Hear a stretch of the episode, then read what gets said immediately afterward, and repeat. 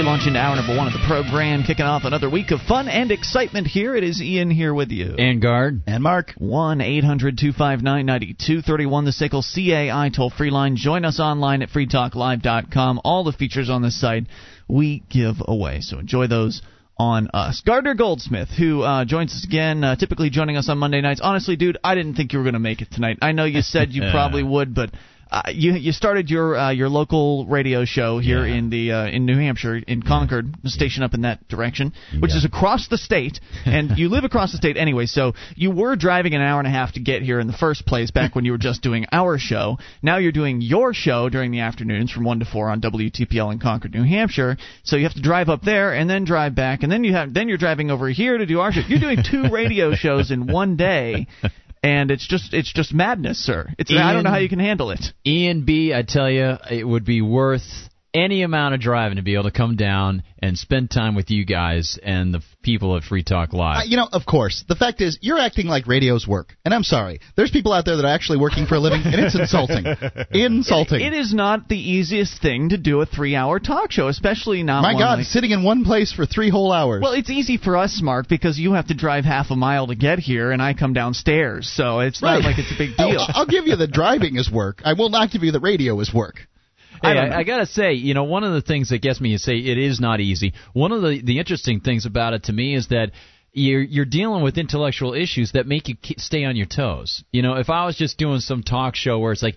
Call me about your relationship Mm. problems, or are you on the pill? You know, who cares? That would be work as far as I'm that concerned. would be drudgery to me. Exactly. This stuff is great. So thanks for having me here, you guys. Well, I, I listened to your first hour today. I wish All I could have heard the whole thing, but I got stuff to do too. So, uh, but I, I, I wanted to make sure I tuned in to hear when you uh, you relaunched your program Against the Grain, which you can listen to on his website at libertyconspiracy.com. yes, sir. Uh, libertyconspiracy.com just went through a redesign apparently. Yes, and it's still we're still uh, adding more to it. We're going to have uh, items, bumper stickers, T-shirts, and things like that for sale later. Um, and we're going to be designing it so that half on the left side of the screen or on the right side of the screen will be federal issues, and then will be state issues. So if you're Oh, in the state, you can hit on something that's breaking statewide, or if you're federal, you want to you know do something Yeah. from outside the state, you can hit it too. If you're a free stater, you want to come in, boom, it'll be there. It's a fine idea. So I was listening to and, and talking about work put into a show. Gardner Goldsmith puts more work into Right. one episode of his show than, Than we we, do an all entire year. well, you see, that's the thing. Ours is uh, sort of set to go. Uh, Yeah. You know, we have the same uh, intro beds every time, and 30 heavy metal songs that. I don't know. They're screeching to the devil or whatever it is that those people are doing on those music beds of yours. Sounds good. and and you know his he's always getting politicians saying crap. Of of course, we know they're lying. I don't. We really don't need those bad, little bits that uh, that he does. But you know, that's, Well, that's Gardner how he knows does they're his lying show. too. He just has a different kind of a show. Yes, and, uh, he does. He I does just- that kind of show. It's it's always impressive when I hear more sound effects in one segment than I'll play an entire week on this Yeah. program. Well, When- that's that's what I was saying to, to uh, you guys earlier. I'll let the the listeners in on it a little bit. Um, uh, getting ready for the show today was was sort of tricky because I had loaded. This is the um, first show. Yeah, the first show today. We start up at one in the afternoon Eastern time. So I have uh, of sound files of music that fits certain issues. You know, for uh, car tolls and, and state regulation of the or roadways, we'll use Adam Ant's Car Trouble or Cars by uh, Right. by Gary Numan, whatever. And so you know, we'll come in from the commercial with some music. But then I'll say, all right, folks, you know, it's time for us to start a new show. We're talking about problems on the roadways, and then we'll hit do do do do do car trouble. You know, it's very So- well produced. yeah, I I try to make it as as sound saturated and slick as possible. So I'm working with a new producer who's a sharp guy, but he's never worked with me before. So I know it's going to be a really steep learning curve to get him going to the way that I want it because I have a certain aural sense. It's like a movie. It's got to sound a certain way. So we're we're getting ready to start, and we're about ten minutes out, and I've just produced a, a fake phone call from John McCain, who hates me and wants to get me off the air, and uh, and so I'm like, okay, so I'm going to need this element, this element, this element, this element. I wrote them all down for you; they're all in order. And he goes, ah, I can't get them from the production studio, and I'm like, oh, geez, I thought you were going to do that before. So we were scrambling right before you tuned in. That's the radio way. right. That's the radio way. There have been so many times when, uh, I mean, not really these days, but back in the day when I was at a radio station, as you are now, yeah, yeah. Uh, where you just scramble and you Oh, just man. manage to get everything done right before you turn on the microphone. Yeah. it's one of those things, Yeah, right? yeah, absolutely. You know, it's it's a, it's uh, it figures that we start the show talking about radio because we do have a guest who's going Oh, to come on here shortly to this is great. discuss uh, some radio related issues, more of the FCC side of things, Oh, yeah. uh, and I don't think anybody here likes those guys very much. Mm, I'm not a fan. way. No. Yeah. Uh, so let's talk to Justin Hartfield. He's one of the uh, the guys over at readpi.com, the Prometheus Institute. You've heard us mention them on this program before, and uh, we're having him on because he's recently written an article which is appearing on the front page right now at readpi.com called Spectrum Wars. Justin Hartfield from uh, the Prometheus Institute. Are you with us, sir? Hey, gentlemen. Hi, How are ya? Justin. Fantastic. How are you guys? Just super. Welcome to the program. Now, what's uh, for for those of us, uh, for those of our listeners who aren't necessarily able to access your website at the moment? What's Spectrum Wars all about? Well, Spectrum Wars is all about the uh, upcoming auction of the 700 megahertz uh, spectrum, which the FCC is going to be auctioning off uh, to private bidders uh, starting uh, around February of 2009. And uh, this particular spectrum is uh, of great interest to a lot of large companies. Why is that? What's what's so special about this um, 700 Well- megahertz spectrum?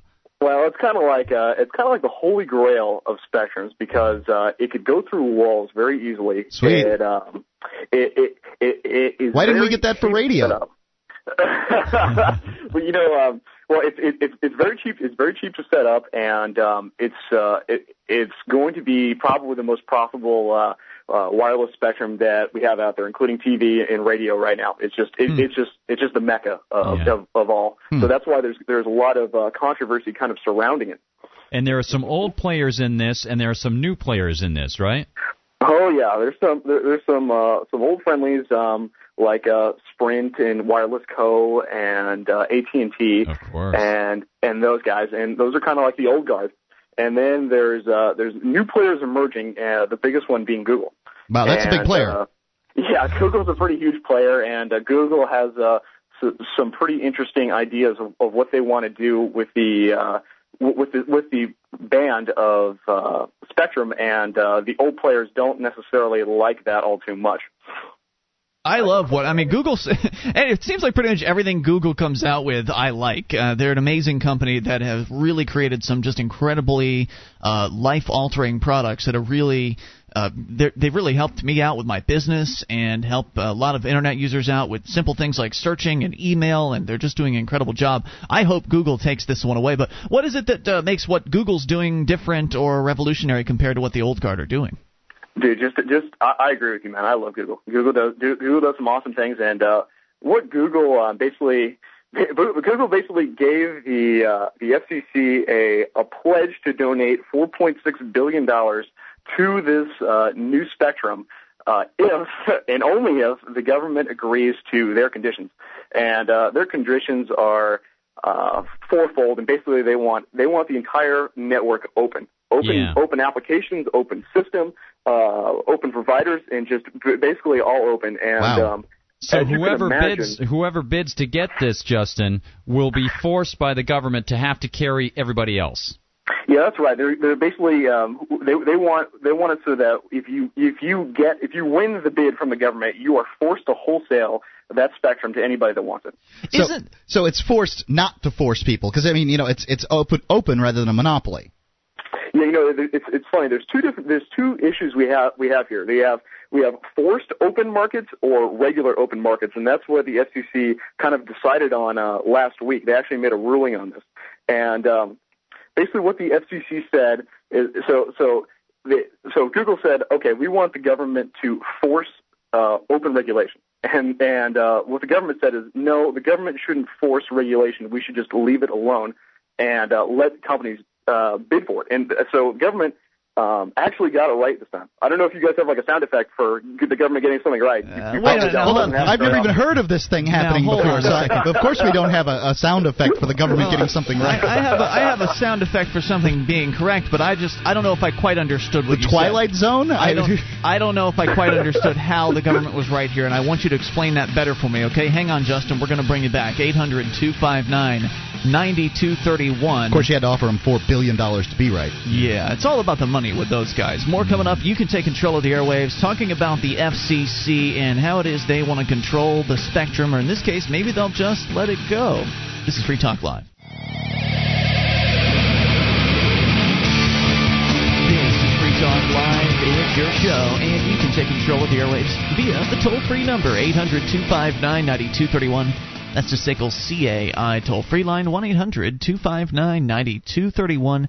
And it is Ian here with you. And Guard. And Mark. Inviting you to our website, freetalklive.com. Live streams are there. Broadband version of the show, dial up version as well. Two sizes will fit virtually every internet connection. Totally free. freetalklive.com.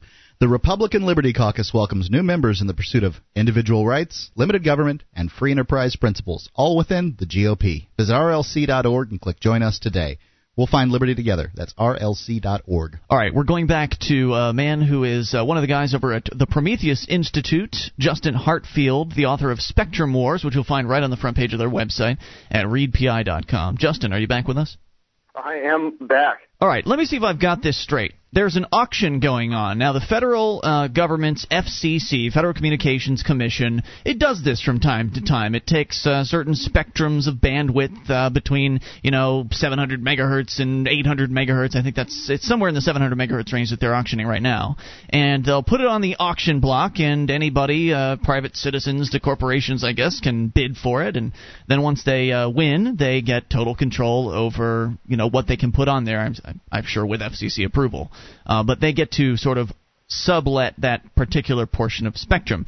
Now, of course, the FCC is not cutting all of us a check when it gets the funds from these uh, companies. But so. there are Yeah. airwaves. They're the public's airwaves. How come we don't get a check? Apparently, they're the FCC's airwaves, and uh, What a so bogus rationale. so what's going on here? You're saying that they're auctioning the 700 megahertz block. The usual players are stepping up to bid, like AT&T and Sprint and those those guys. But now Google's jumped into the game, and Google has offered 4.6 billion dollars to the U.S. government as a contribution. This isn't their bid, right? The 4.6 billion.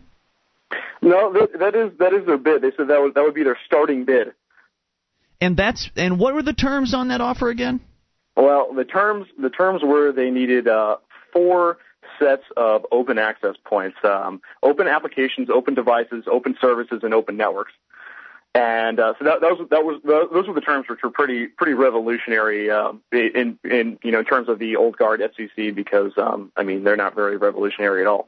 Sure, they're just a bunch of bureaucrats that sit around and eat donuts all day. And, Now- and, and the- the only reason why this is being auctioned off is because uh, the Bush administration spent so much money that they just the, the people that were originally on the spectrum, it's like basically channels 52 to 68. Mhm. Um, they they forced those people to switch to move over to all digital network Right. um, by 2009, and because they knew they needed the money uh, that this auction will will will generate because they they kept reducing taxes, but they they kept their spending at the same rate. So Right. that's So one of the those- big rationales for why they had to. They were forcing all the TV stations and so on to go digital. So they could sell more Yeah. spectrum. You didn't know that? No. Oh yeah, because the, well the digital signals fit in a much smaller space. So instead of having the TV stations spread across the band, they can just stick them in one little spot now, and that opens up a whole lot of extra area that they can again auction off to the highest bidder. Incredible. So now, what did gov- the uh, the government, the U.S. government, the FCC do in response to the Google offer?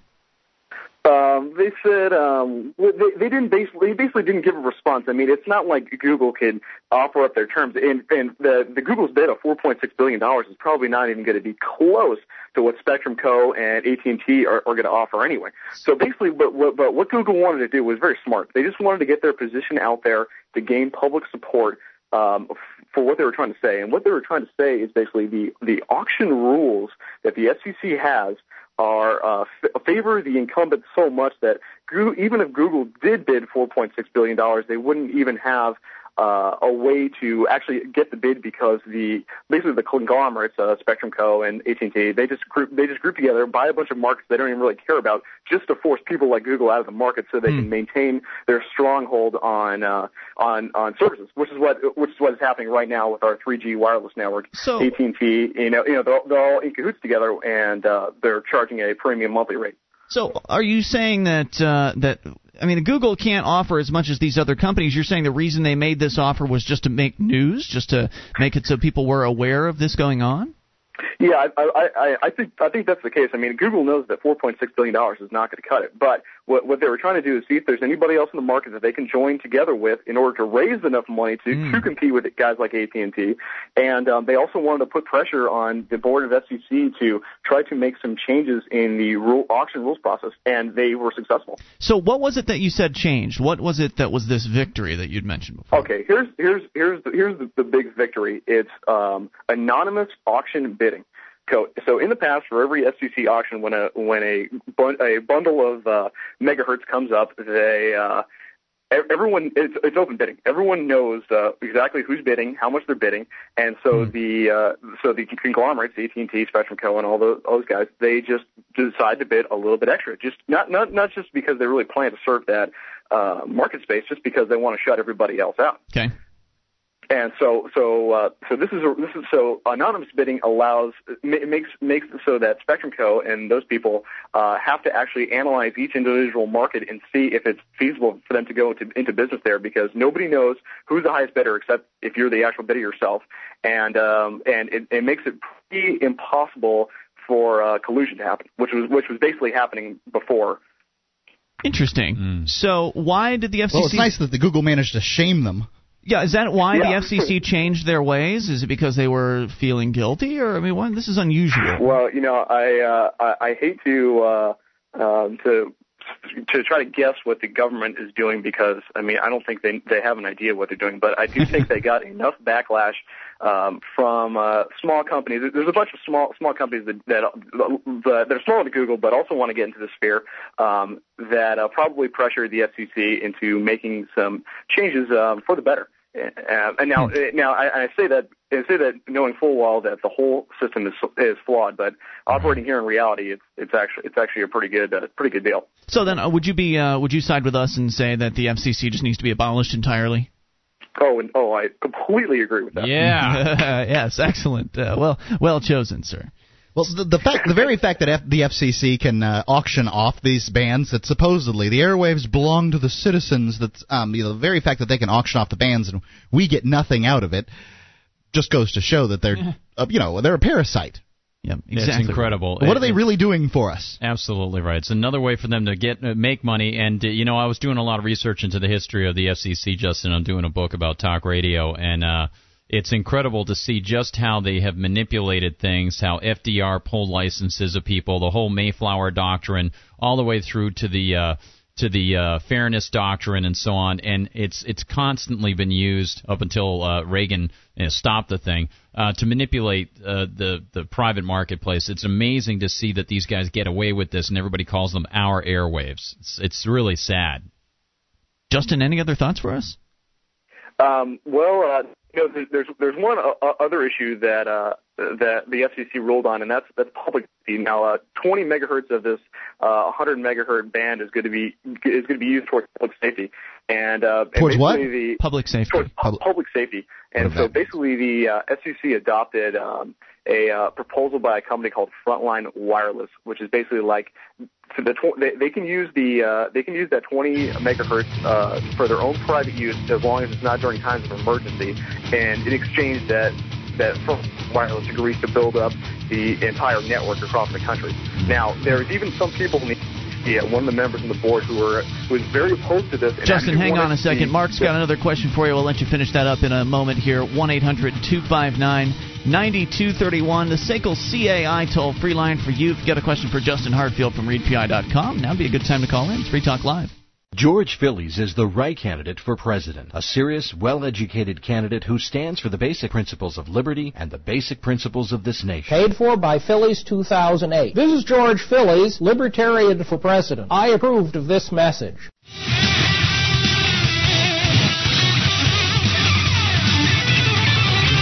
This is Free Talk Live. It's your show. You can take control of the airwaves toll free 800 259 9231.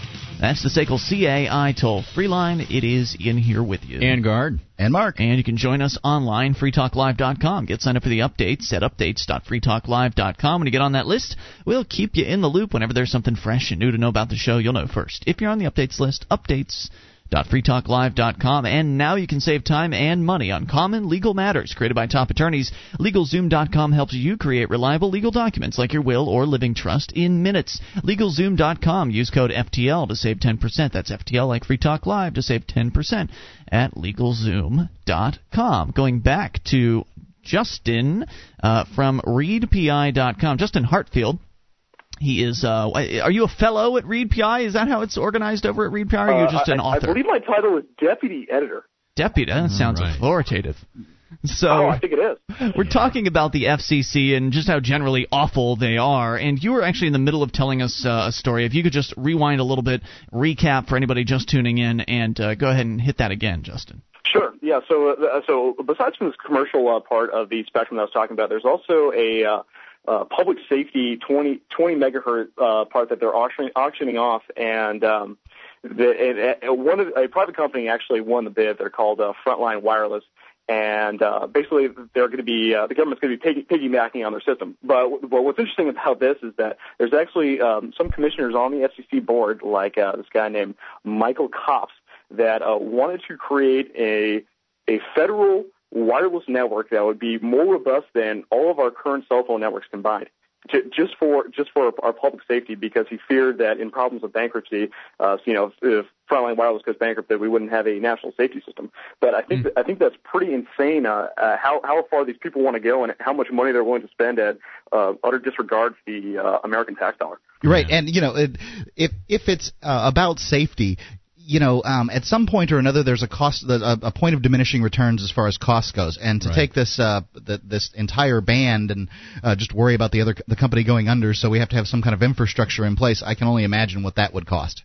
What's wrong with the current safety radio systems we have? I mean, the police already have their two-way radios. The hell else do they need? We got the the radios, um, radio stations and TV stations have to do that yeah, what is yeah? And you know what's interesting? I remember Arlen Specter and some other politicians were speaking about this after 9/11, and they said that uh, we really have to make sure that we dedicate something to the protective services so that they have a clear line in the police. It's a similar sort of argument, and we have to make sure that nobody else can get on this line because they had a hard time communicating with each other. And I'm thinking to myself, you know, that's strange because the TV people in the free marketplace, mostly free marketplace, were right down there on the ground communicating with each other. Strange that the police couldn't in the government sphere. That's odd. I don't know. It's weird.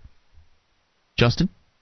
Yeah, oh, I, oh, I totally just uh, agree with you, man. This, it's uh, it, it's pretty crazy, and you know, and the the worst part about it is that the the police they they they they want they seem they seemingly want the frontline wireless uh they, they want a private company to be involved they don't they they don't want the government to get involved in their stuff because it's going to be way cheaper for the um for the police departments um to get these get the equipment they need from a private company that much is true mm. now um you, you just said that the the band was sold to this frontline wireless does that mean that google lost the bid I'm, no it's a different uh, different segment different segment of the band okay um that's yeah, what i wasn't understanding a, there um right. now what is this segment that they're that Google's involved in with the uh, 4.2 billion dollar bid. What is that going to be used for? Uh, that's going to be that's going to be for commercial licenses, and that's. That's 80. Uh, it's it's well, it's it's 80 megahertz, but but but really, when it comes down to it in practice, it's, about, it's going to be about 62 megahertz of, of the spectrum and uh, and that's and that's what kind of the hubbub is about between uh, uh, wireless companies and um, and Google.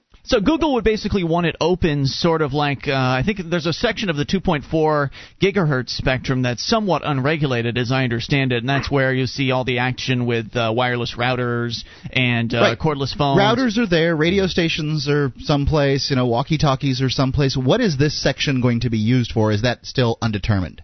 Well, it's uh, it's funny. Different companies want to use it for different things. The okay. uh, the, the wireless cell phone people want to use it for wireless cell phones. The uh, yeah, we need more of that anyway, as far as I'm concerned. Right. The people like DirecTV, they want to use it to uh, increase their uh, increase their voice and data plans and broadband on top of their DirecTV service. And Google um, nobody's really sure of their intentions, but it, it, it sounds like Google wants to use it as a third pipe, so like a third way to get the to get broadband, uh, high-speed internet to your house. That's what that's what Google wants. I think that would be fantastic. Well, all of them sound like good services. Yeah. It just should be open for the people that can homestead it. Which is what Google's saying they want, right? They want to make it so anybody can utilize that uh, that spectrum. Exactly. That's why they wanted they wanted guaranteed protections of uh, of a whole of a wholesaler selling off the, the spectrum, but they, they did not get that. Justin, thank you for the expertise on this issue. If people want to contact you, they can do it right through the website at readpi.com. Your article's right there on the front page. It's called Spectrum Wars. If you want to learn more about this issue and and learn a little bit more about how the uh, the FCC works, if you want to call it that. It's been great having you on the show, and thank you for being here, sir. Hey, thanks. I really appreciate it, guys. Have Thank a great you. night. 800 259 9231. Yeah, I know, Spectrum auctions, not the sexiest of topics, but, But- nonetheless, it's an important issue. It is. Because uh, these, I mean, there's only so much bandwidth out there.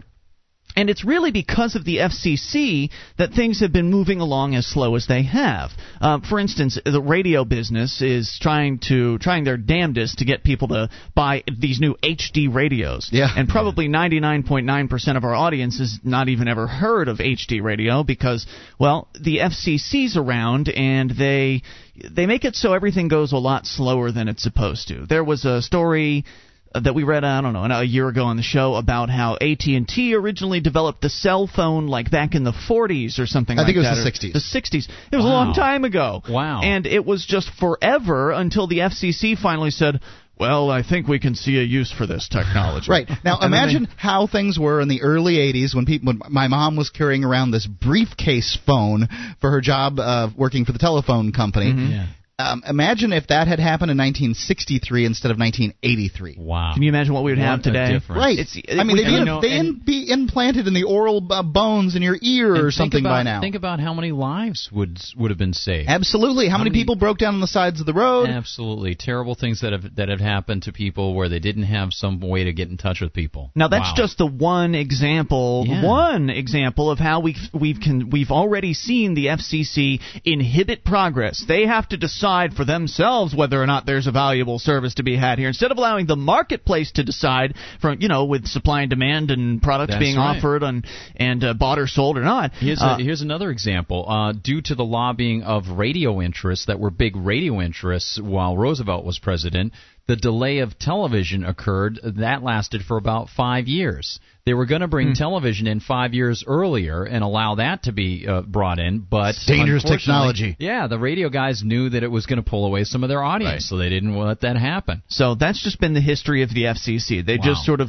uh, prevented technology from advancing as fast as it normally would. And this, you know, the HD radio thing's another example. That's of what that. their one of their stated purposes is essentially to inhibit technology. They're scum. They need to go away. Uh, Yeah. If the radio industry was unregulated, if uh, radio stations could be started by somebody with a handful of th- a couple thousand bucks, buy a transmitter, buy some you know s- computers, and put a, put a station on the air, then there there'd be so much more competition in the radio industry, and that level of competition would uh, would make it so that innovations happen faster and sooner. So instead of this HD radio technology, which is really it seems like it's too little, too late. I mean, it's kind of a cool technology and everything, but we've already got internet radio. We've already got uh, you know satellite radio. HD radio could have come out you know in the early '90s, possibly, um, but You know just- you know what's the fascinating FCC about that? back. One of the main people behind the move for the FCC.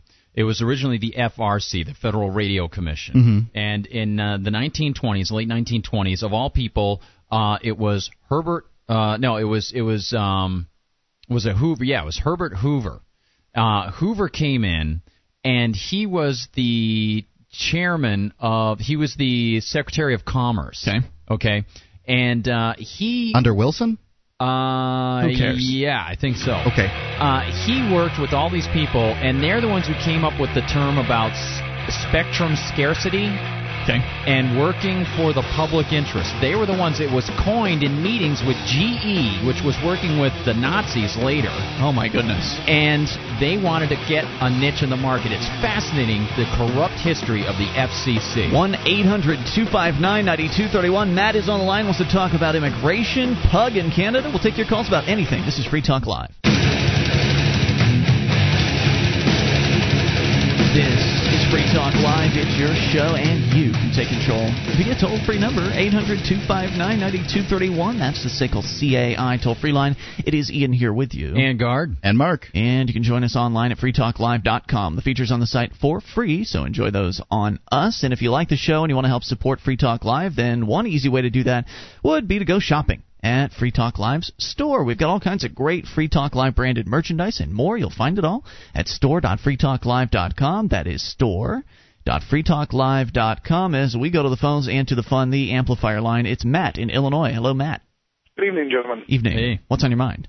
well first off, let me say that uh, cell phones were originally invented in the 1940s. It oh, was I was right about that. Okay. I thought it was 60s. They were trying to make an alternative to uh, radios on the battlefield, Oh yeah, yeah. so it had to do with the war. And electric cars were originally invented in the 1880s. Wow. No kidding. All right, I, I got a story for you guys today. Um, I I'm in charge, or I uh, supervise two guys from Bulgaria, uh, where I work, Okay.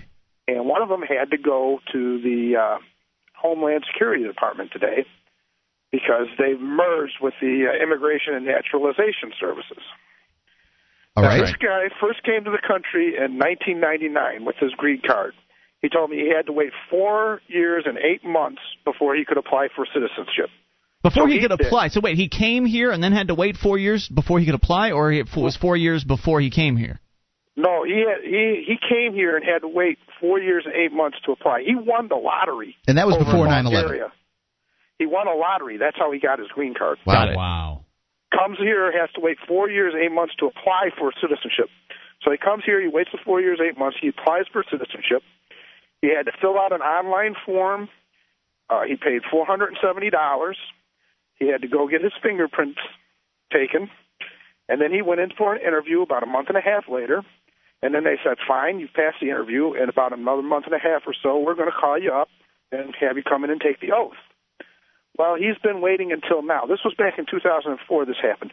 He's been waiting till now to take the oath, and he still hasn't been able to. Wow. So he finally goes into um, to immigration to see what's going on. First off, he gets there this morning at 7:45 in the morning. Now he's got to be at work about 10, 10:30. hmm He goes there.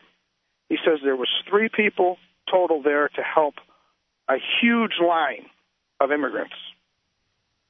60% of them are going to have the same problem he's having.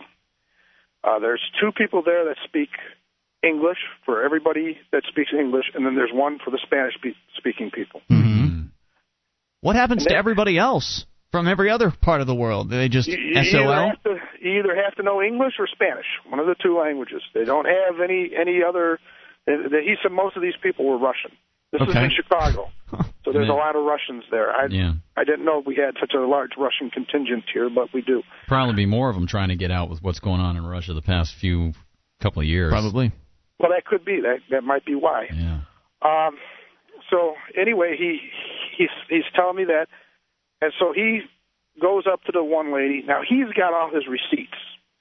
She tells him they've lost him from the system. Oh my gosh. Oh, He's gone, and he needs to pay another thousand and seventy ah. dollars. And he goes, "No, I don't." He he tells me he he said, "No, he doesn't," and he took out all his documentation. So he's smart. He saved all his Right, he's got his receipts. for three years. He's got his receipt. So they sent him up upstairs to see the manager. And he said on his way up there, he counted eighteen security agents. So they had three guys uh, doing customer service and 18 guys standing around with guns on their hips. Right, exactly, just to check them out.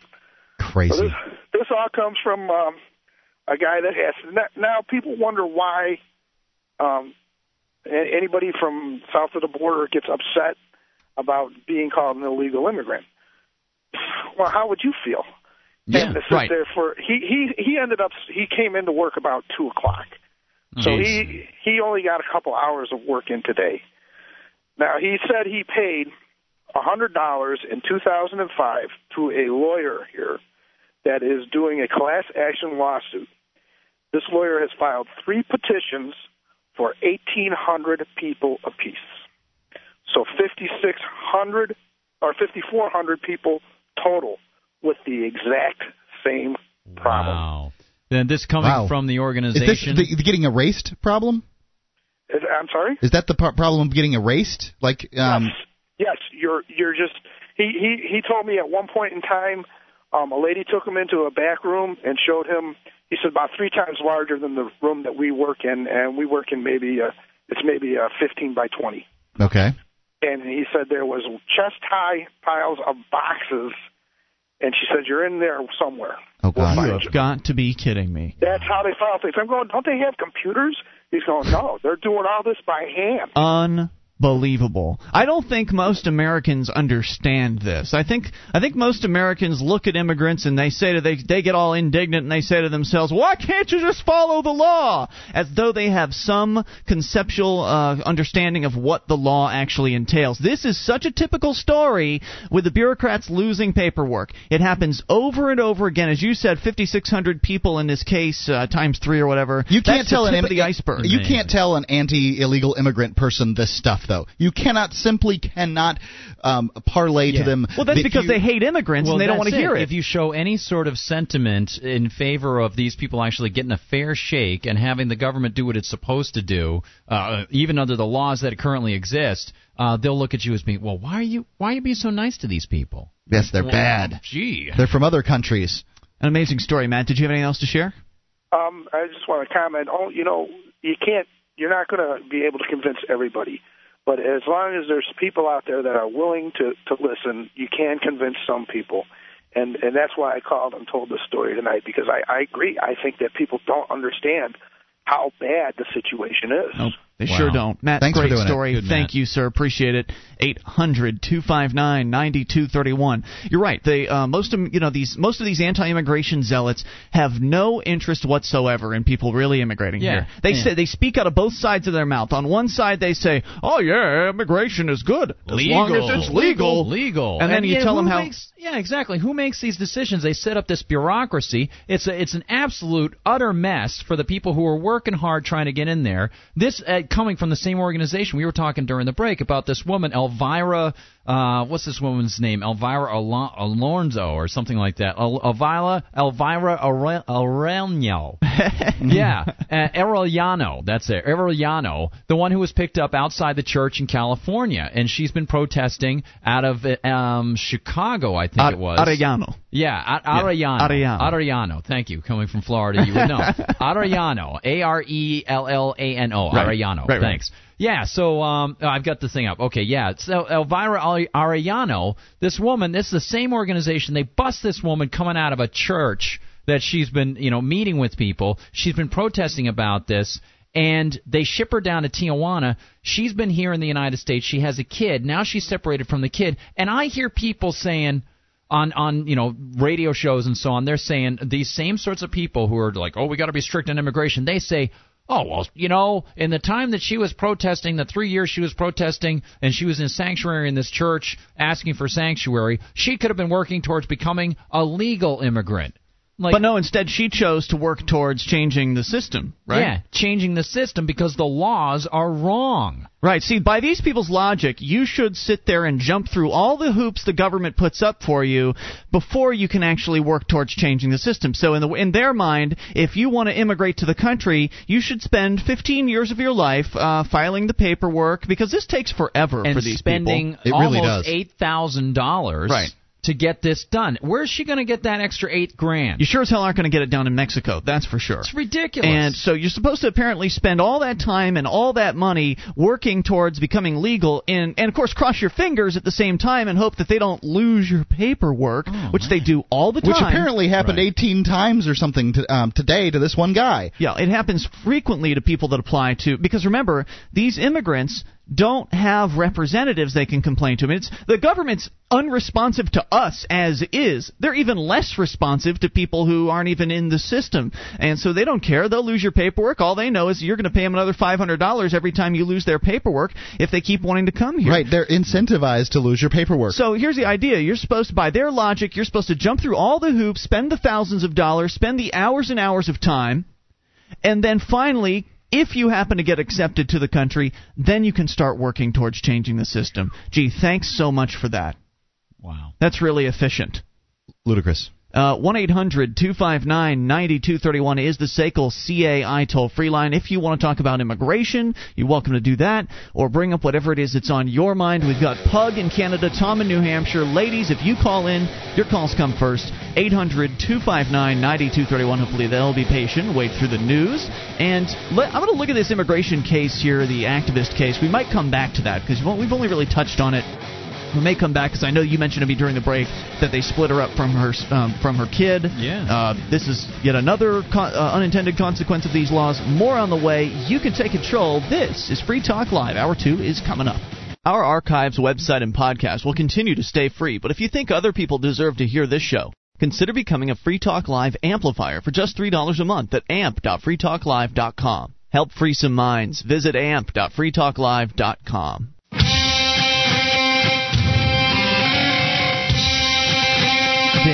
Free Talk Live. We're launching into hour number two of the program, and you can take control of the airwaves. Toll free, 800 259 9231.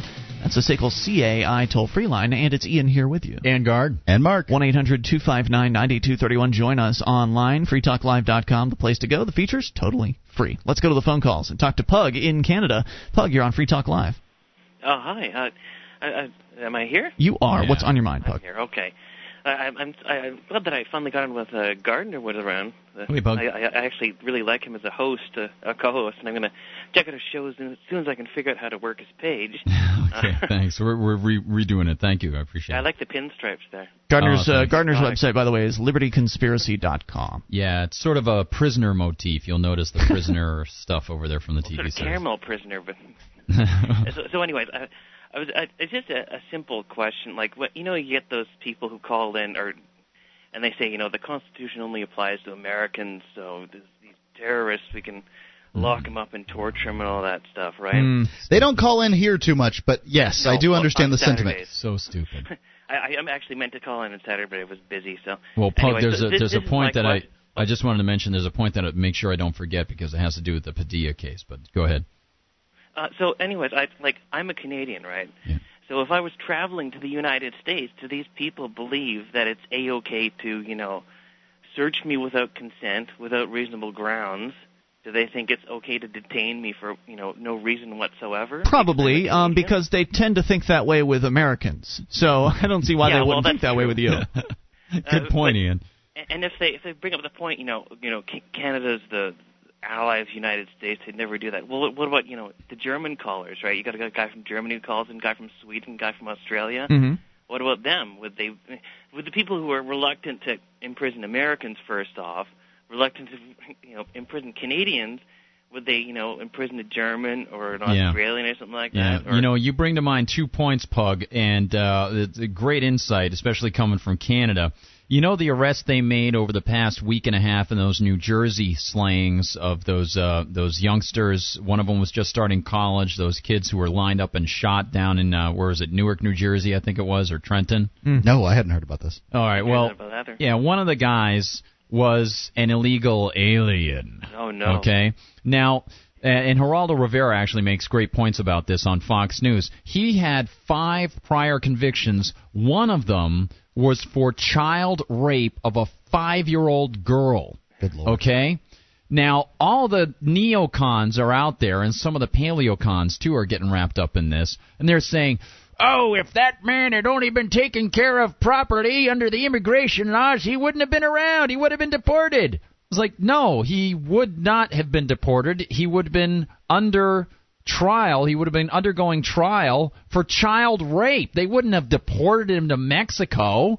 They would have if if that had happened and the guy had committed a crime in the United States and then escaped to Mexico, they would have asked for extradition. He wouldn't have been deported. So that all these arguments that we constantly hear from these conservatives about that are totally bogus. And the reason that we have our constitutional protections are not just to protect United States citizens, but to put an umbrella of force onto the government that forces the government to operate in a certain fashion. So you should be afforded your uh, your rights against impro- improper searches and seizures. Right. Just like Jose Padilla should have been given his right as an American citizen in the beginning. or anybody else. Or the guys in Guantanamo Eh, or the guys whoever. in Guantanamo, exactly. It is because those rules are there to make the government operate in a My, certain decla- way. my Declaration of Independence says that all men were created equal. I don't know what these people's declarations say. Sure. Right. In in theory, the way I understand it is that the uh, the U.S. Constitution applies to everyone in the world who comes in contact with the U.S. government. That's the way it's supposed to be. But we've all seen that the U.S. government could give a flip about what its founding documents say. Amazing. That, that was sort of the point. I mean, like because uh, um, if that's the only way it can possibly work. Otherwise, you know, if a Canadian comes in, they can do whatever they want. German comes in, they can do whatever they want. You know, Yeah. It- that's it can only work that way, or it's ridiculous. And There you go, Pug. Any other thoughts? Uh, well, uh, just uh, also conversely, you could you could turn that around and say what rights do Americans expect in other countries? Oh Right. man, great point. Shouldn't we be crucified at the border if we go over Yeah, to Canada to uh, Hey. you know play at the casino? You know, I've got a great suggestion for you. If you get an opportunity, go over to James Bovard's blog. It's jimbovard.com, okay? And uh, I've been I'm, friends with James Bovard now. He's one of those guys that I always looked at as one of my heroes, and now I can sort of call him an acquaintance because I've had him on my show a few times. He's going to be on in the next couple of days. I'm not sure when, but James Bovard has a great number of points about the way they held Padilla and the way they treated that guy and things that Dick Cheney tried to do that nobody even knows about and the claims that the Bush administration made about how they weren't shipping prisoners off to other countries and then when it showed that But they were. were. shipping them Yeah. yeah then they were saying well we're only shipping them to countries that promise they won't interrogate uh, in you know in certain ways and, and torture people and yet those Sure. countries have been proven to torture people Right. it's They amazing pinky swore, right? So it's okay. There Yeah. you go. Thanks for the call, Pug. We Yeah, thank you. appreciate it. 800 259 9231, the SACL CAI toll free line for you. Uh, you know, it's you're right. The, the door swings both ways. If we want Americans to be treated well around the world, then we should be setting the example for the rest of the world. To But say, our government doesn't care whether Americans are treated well around the rest of the world. They Right. just don't. Why should they care? They don't care about you. It's they're not there to protect you as much as they claim that they are. They're there to take your money. That's know, what they're there for. I was reading also in the same blog. I was reading about waterboarding, and you know that was that was determined in 1947 to be a war crime, and it's incredible. but not that- anymore, Yeah, apparently. not anymore. And Dick Cheney. Uh, it's not a war crime if we do it. In yeah, America. it's been reported by by numerous people that Dick Cheney wanted to make sure that the rules for engagement for interrogation were so harsh that they could that he wanted to tweak the rules so that interrogators could bring people to the point of system failure, Just about dead. almost dead. You know, what, I just figured it out. Yeah. You said it was a war crime in the 40s. It's probably still a war crime today, which might be why they didn't uh, declare war. If there's no declared war, you don't have any war crimes, do ya? Oh, 800 259 9231. Let's talk to Tom in New Hampshire. Tom, you're on Free Talk Live. Hello. Tom in New yeah, Hampshire. a, cou- a couple more inconsistencies about the, the Constitution. Uh, somebody was bringing up about the foreigners. Well, Cubans being picked up by the U.S. Coast Guard in U.S. coastal territorial waters are summarily returned back to Cuba without due process of law. Yeah, right. they can, put, they can put a foot on the beach, they're okay. But if they can't, then they're gone. Uh, but but you see, they haven't really entered the United States yet. They're just in U.S. coastal territorial waters. Well, excuse me, but prohibition was the 18th Amendment to the United States Constitution, and they were enforcing that all the way out to the boundary Right. in U.S. coastal territorial waters. As They far as they feel like it. in boats. And the other inconsistency It's all arbitrary, is- Tom. It's, it's just up to the bureaucrats. if you get arrested on Friday afternoon and they see the courthouse is already closed, so that means you're going to sit there and rot. Either you pay some extortionate fee to uh, to get bailed out, Mhm. or you're going to sit there and wait until Till Monday. uh, Monday or Tuesday after the holiday weekend. Oh, Aren't God. they so smart demanding the Martin Luther King holiday? That means you get an extra day to get the toilet plunger worked up your rear end. But then, but that's because the courthouse isn't open and they can't arraign you on a Saturday. But gee, if they need a search warrant on a Saturday, Uh-huh. They can come up with that. one. Mm. Oh Oh, yeah, all of a sudden. But there's something somebody did about that Wednesday night in St. Louis, Missouri. Somebody fought back and gunned down a cop. Oh God. Oh, Tom yeah. does love a good gun he down does cop. enjoy those stories. Tom, thank you for Oh, the yeah. call, sir. We appreciate Tom. it as always. 1 eight hundred two five nine ninety two thirty one. Look, Gunning down a cop will not do you any good in the There uh, have been plenty of cops that have been. freedom. Well, I mean, look at this. I mean, right, cops that get gunned down, it has nothing to do with Right. it. All it's going to do is mark you as a madman. Well, I mean, of all the cops that have been gunned down over time, it hasn't done a damn thing to change the system, right? No. If you want to change the system, gunning down cops apparently isn't the solution. Uh, so 800 They're just people, and, and, and you know, honestly, the bureaucrats don't care about them either. That's true. They're, they're, they're just the They're just the foot soldiers. In fact, you and I, uh, we've got a secret meeting with a member of Law Enforcement Against Prohibition tomorrow, Mark, and uh, we may have a few insights into the world of law enforcement. He's uh, he's a member of Leap who's been listening to the show for the past several weeks while he's on the job, apparently. That's all I can say. Not the first Uh, cop to do that. There's a lot of members of Leap, so uh, there won't be any way for them to track him down. More on the way. This is Free Talk Live. This is Free Talk Live. You can take control of the airwaves. The toll-free number, 800-259-9231. The SACL CAI toll-free line for you. That's 1-800-259-9231. It's Ian here with you. And guard. And Mark. You can join us online at freetalklive.com. The features on the site we give away, so enjoy those on us, including the wiki, over 1,400 pages created by listeners just like you. You can go and be a part of it, edit it, or just surf around. wiki.freetalklive.com, wyki.freetalklive.com. SACL CAI has a full orbed approach to account recovery. It's really three companies in one. They do collections, early out billing, and they purchase charged off receivables. SACL knows that the way they treat your customer reflects on you. Their staff is respectful, they record every call, and they have the best equipment money can buy, so that your business is handled as efficiently as possible. See their banner at freetalklive.com or call 1 800 544 6359. Do business with businesses that support Free Talk Live. 800 259 9231 to the amplifier line to Sam in Texas. You're on Free Talk Live. Sam, hello. Hi, gentlemen. What's on your mind? On our last call, we talked about network neutrality, and you and Ian, or uh, sorry, you and Mark were left with the opinion that any legislation would around net- network neutrality would be a bad idea. Any government regulation of the Internet, I oppose. Okay, I want to see if I can swing you on that and uh, give you some examples here. Okay? So, uh, uh, Uh, first off, I want to say network neutrality is in place today for AT&T. It was a condition of the Bell South merger, but it's a temporary ban, and it's only two years. So what, are they, what are they banning? they're they're well they're not banning anything what they're saying is that all traffic must be treated equally and that's what the network neutrality crowd is really pushing is legislation that says on your network you treat all packets But it's my same. network, sir. Well yeah i understand that but let me let me go further before You don't you you don't own my network, do you?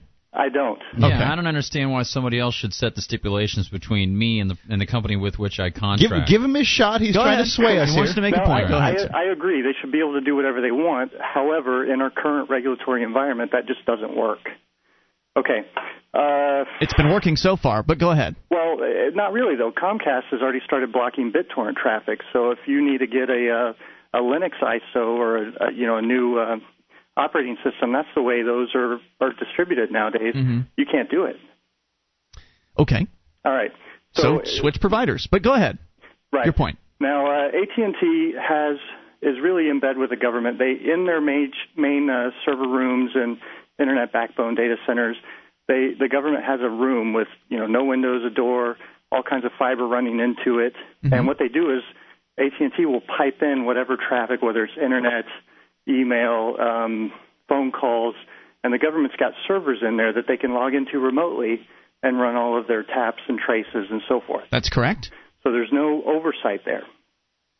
Now, if we talk about network neutrality and how they would, the phone companies would actually implement this, they do two things. They put a box in at the neighborhood where you have like a 1 gig or a 10 gig line coming out, and it would do what's called traffic shaping and rate shaping. Traffic shaping is where I pick out like BitTorrent traffic and I put it on a slower network, or I block uh, online gaming, or I block, you know, whatever. Rate Sure. shaping is where I'm adjusting the actual speed, so I cap online gamers at, you know, this many bytes per second. Of course, your gamers can go elsewhere They can and They will. can. Dar- they will go darn fast, as a, as a matter of fact. Yeah, Now- the gamers are a pretty powerful, uh, powerful group on the internet. Yeah, I they'd mean, be the last ones that you'd want to screw with. Very true. Uh, now, your ReadPI guy mentioned that the government was worried about having access to the spectrum uh, that's being auctioned off, and that's been an objective of theirs is to have uh, priority on the telephone network, on the internet, you know, just across the board in communications. They want their traffic to go through above everybody else's uh, just because they're the government. The government wants that. Okay. Sure. Yes. Mm-hmm.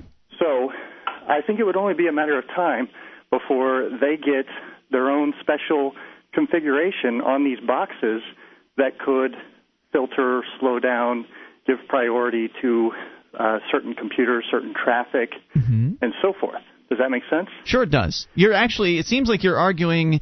Uh, the points you're making seem to say that the government's already tied in real tight with AT and T. So I'm wondering why you think the government's going to come to your rescue here and regulate Right, AT and T. right.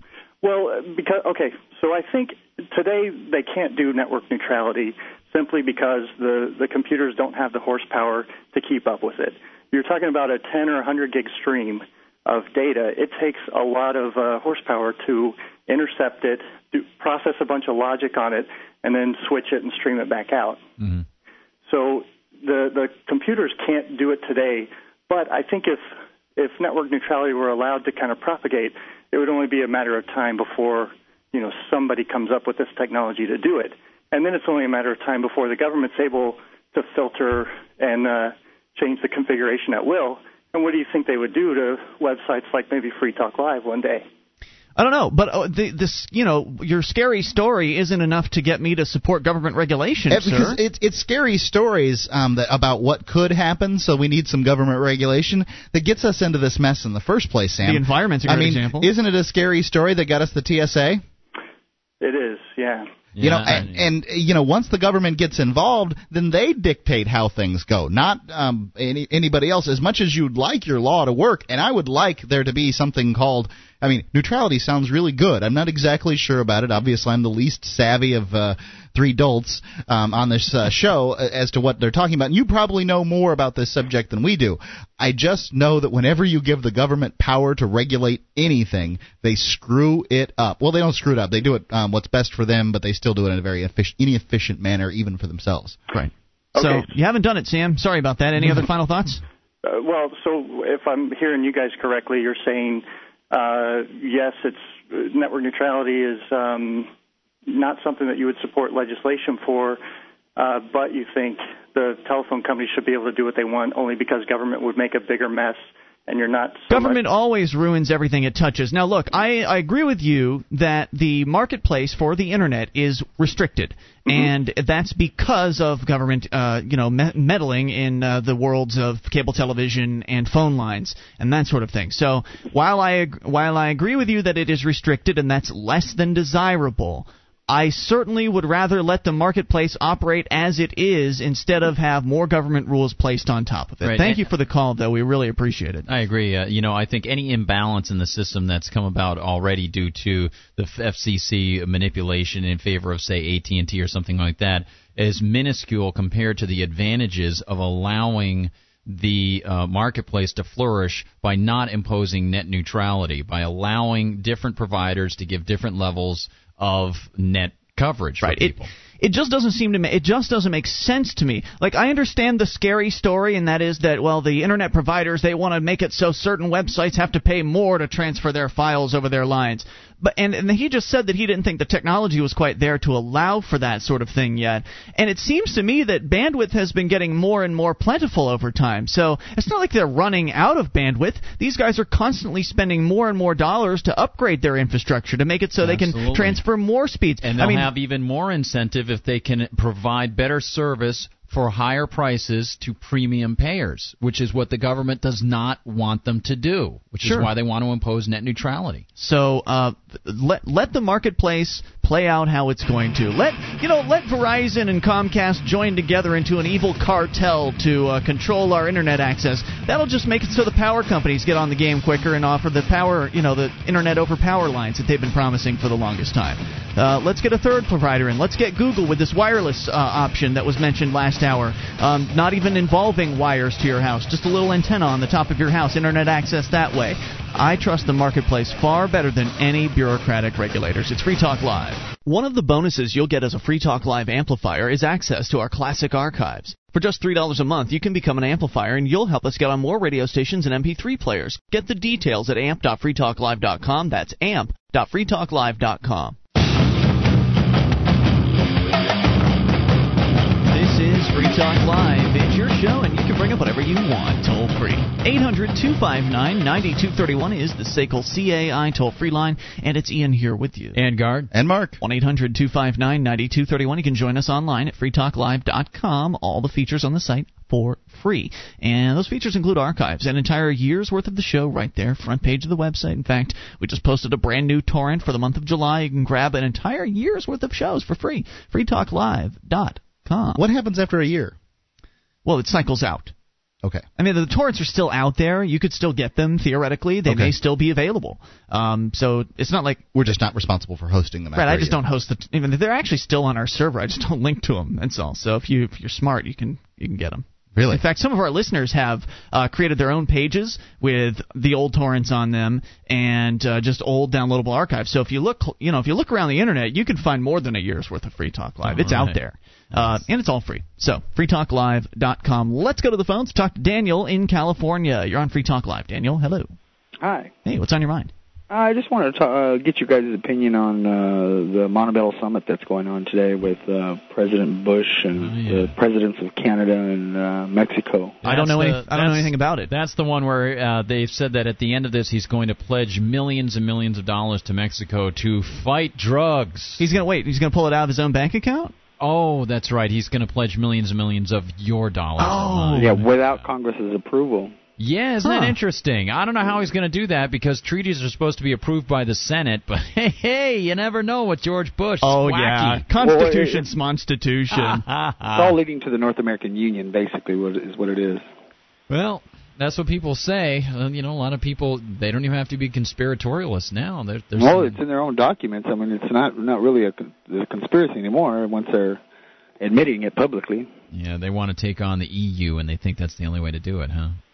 Well, what they want to do is centralize control and power and bureaucracy and you know, make themselves all the more p- powerful over a larger landmass. Yeah. How about we'll say this: whether they want to or not, that's what's going to happen. yeah, that's true. Yeah. Any other thoughts? Oh, Dan? one world government. Ah, Yeah, it's an awful. So awful idea, and the only way to stop it is to get active and uh, start spreading the message about freedom and liberty. And if people don't want to listen, then move to New Hampshire as part of the Free State Project. Any other thoughts uh, for us, sir? Oh no, that's it. Thank Thanks you. for the call, dude. Appreciate it. 800 259 9231. You know what? Uh, there was a story we read, it wasn't too long ago on the show, about a couple young boys, 13 year olds. Uh, I think actually one was 12 at the time. 12 and 13. Who were running down the hallways, slapping girls on the bottom. Ah, yes. Remember that story? Yeah. Uh, well, it turns out the judges dropped the case. Which Okay. is pretty nice. It's good news for those guys, you know, because It, it should have been handled in the school. I mean, there shouldn't be any charges for running around and slapping people in the bottom, all, as inappropriate as as it is. And apparently, there was some. Uh, they weren't the only ones bottom slapping. There was right? girls bottom slapping and all kinds of people bottom bottom slapping. Well, the pressure's been building, according to the Associated Press, to drop the charges. Critics saying they'd blown the matter out of proportion and were overzealous. The four girls that were listed as victims by the prosecutors even joined in the call for the charges to be dropped. So, again, it's another one of those situations where the girls themselves weren't interested in pressing any charges, just the prosecutors wanted Right. to press the charges. And uh, the boys were accused in the police reports of swatting girls on the bottom in the corridor, grabbing girls' breasts on at least two occasions, poking girls' breasts, and mimicking Ooh, sexual intercourse. How old are while these dancing. kids? 13 years old.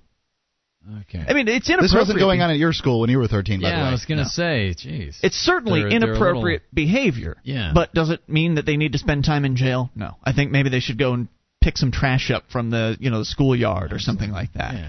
Little in school detention, that Yeah. sort of thing. Uh, and if they keep it up, then kick them out of the school. I mean, there's there are ways to handle this, and I bring that up just as a quick follow up here. Um, you know, the kids say uh, that they never they apologize to the girls in the courtroom, saying they never intended to hurt them. Blah blah blah.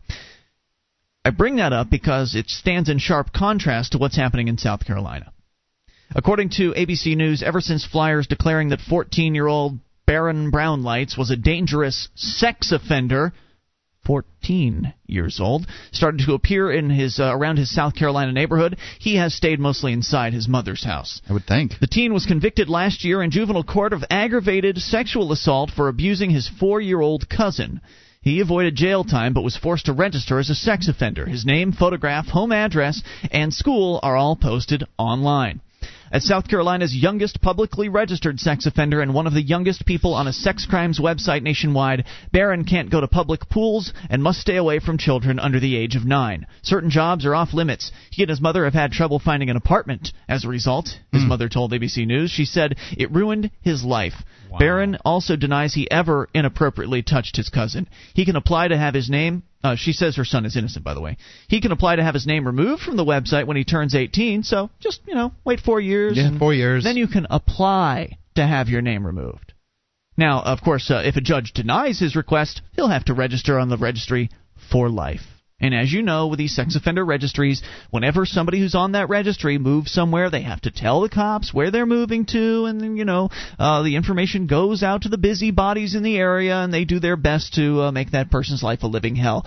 Whether or not they were actually guilty of the crime they committed, that's not an issue. Whatever the crime was, that apparently isn't much of an issue anyway. They- just take it at face value. And the judge is not motivated to do the um, to to allow him to come off the uh, the registry because imagine being the judge if this kid is a deranged sex offender, just the chance that he might be. Who Mhm. knows? I don't know. Um, nobody listening knows. If if he goes out and does something after that, imagine being the judge who let him off the registry. Yeah, that's a great point. So, Yeah. um, you know, as an a- incentive for them to be lenient with these guys. Right. As a bureaucrat, the only thing his only incentive is to cover his butt. Yeah, you know these these types of laws are so difficult to work in a government system rather than the private paradigm. You know, you've got you've got pressures from parents who want to make sure that their kids are protected. You've got the justice system which always wants to get convictions but is trying to do the best for people who might be in a weird situation, 13, 14, 15 years old, and yet there are these pressures that if they let somebody off the hook, if they give somebody some easy treatment, somebody comes back to do something bad. Well, they've got to really crack down. It's so difficult to work this stuff It out. is, and the problem really, where the problem really comes in, because I'm I'm all fine with ostracism. I think ostracism is a great way to handle people that have done something wrong, um, in in the marketplace. Yeah. But the problem here is that everybody takes the government's decision as you know Gold. the golden word, Like it actually And- happened. Right, because uh, there have been plenty of people that have been let off from jail decades later because DNA evidence has vindicated them. So there are a lot of people who are in the system that are totally innocent of the charges. The charges were brought by an overzealous prosecutor for whatever reason. He wants to pad his uh, conviction record so he can run for mayor, and uh, as a result, people's lives are ruined. In the marketplace justice system, if we actually had a, a you know a, a- an economy or rather a marketplace that where you could get justice from arbitrators that did business based on their reputation, based on the fact that they're convicting the right people. Um, you know, we're putting people, uh, we're, we're giving people convictions, but we know that they were the right ones because if it comes back out that they convicted the wrong guy, they've got some serious mud on their face. Oh yeah. Now you can throw all the mud you want at the Justice Department, and it does it just bounces right off because it doesn't matter. Nobody can choose to not use the government courts. Whereas in a marketplace situation, if Gardner you get convicted for a sex offense and you go off to you know whatever the punishment is. And then it comes out later on that it absolutely wasn't the case, that somehow things got screwed up, and then that company is going to look awful. They're going to try to make it up for, up to you, but that isn't necessarily going to remove the mud from their face. They're still going to have that black mark on their track record, which people are going to look at when they're trying to take their case somewhere, and they're going to say, well, that company that convicted Gardner Goldsmith uh, or that guy of the sexual crime, it turned out they were wrong about that. So I think I'll use Mark's arbitration service instead, and you know the business will shift elsewhere. The marketplace will handle bad arbitration decisions, whereas now there is no check and balance. There's nothing. You just have to hope and uh, you know hope that a new prosecutor will be elected who's not as much of a scumbag. And in the meantime, people like this 14 year old, who, again, his mom says is completely innocent, and there's a little bit about his case here in a moment, we'll get to that. But uh, people like him suffer uh, under the, these, this awful system. It says here that a girl, one girl uh, said they were afraid to talk to him. His mom said, "What's going to happen when he applies for a job?" It's a question states are going to have to grapple with in the coming years. Only a handful now require juvenile sex offenders to post their personal information online, and some allow teens to be taken off when they turn 18. But the Adam Walsh Act, which states must implement by 2009, requires teens as young as 14 who are convicted of serious, excuse me, certain serious sex crimes to register for life. So apparently there's some federal law that's coming down on all 50 states to make this coming to a state near you. We'll give you more information on the way. This is Free Talk Live.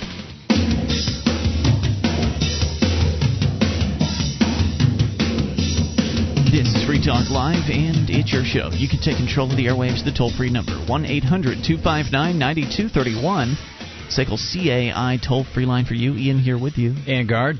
And Mark. 800 259 9231. Join us online at freetalklive.com. The features on the website we give away. And if you like the show, you want to help support Free Talk Live, then we ask that you go and shop with us at amazon.freetalklive.com. When you enter through that link, Free Talk Live will get a percentage of your purchase. It doesn't matter if, in the, uh, if you're in the United States, the United Kingdom, Canada, or Germany. Uh, we've got links for people in all of those countries at amazon.freetalklive.com. 41 categories to shop in. Lots of products. Huge selection. If there's something you're looking to buy, they probably got it, and they might even sell you a used version of it as well.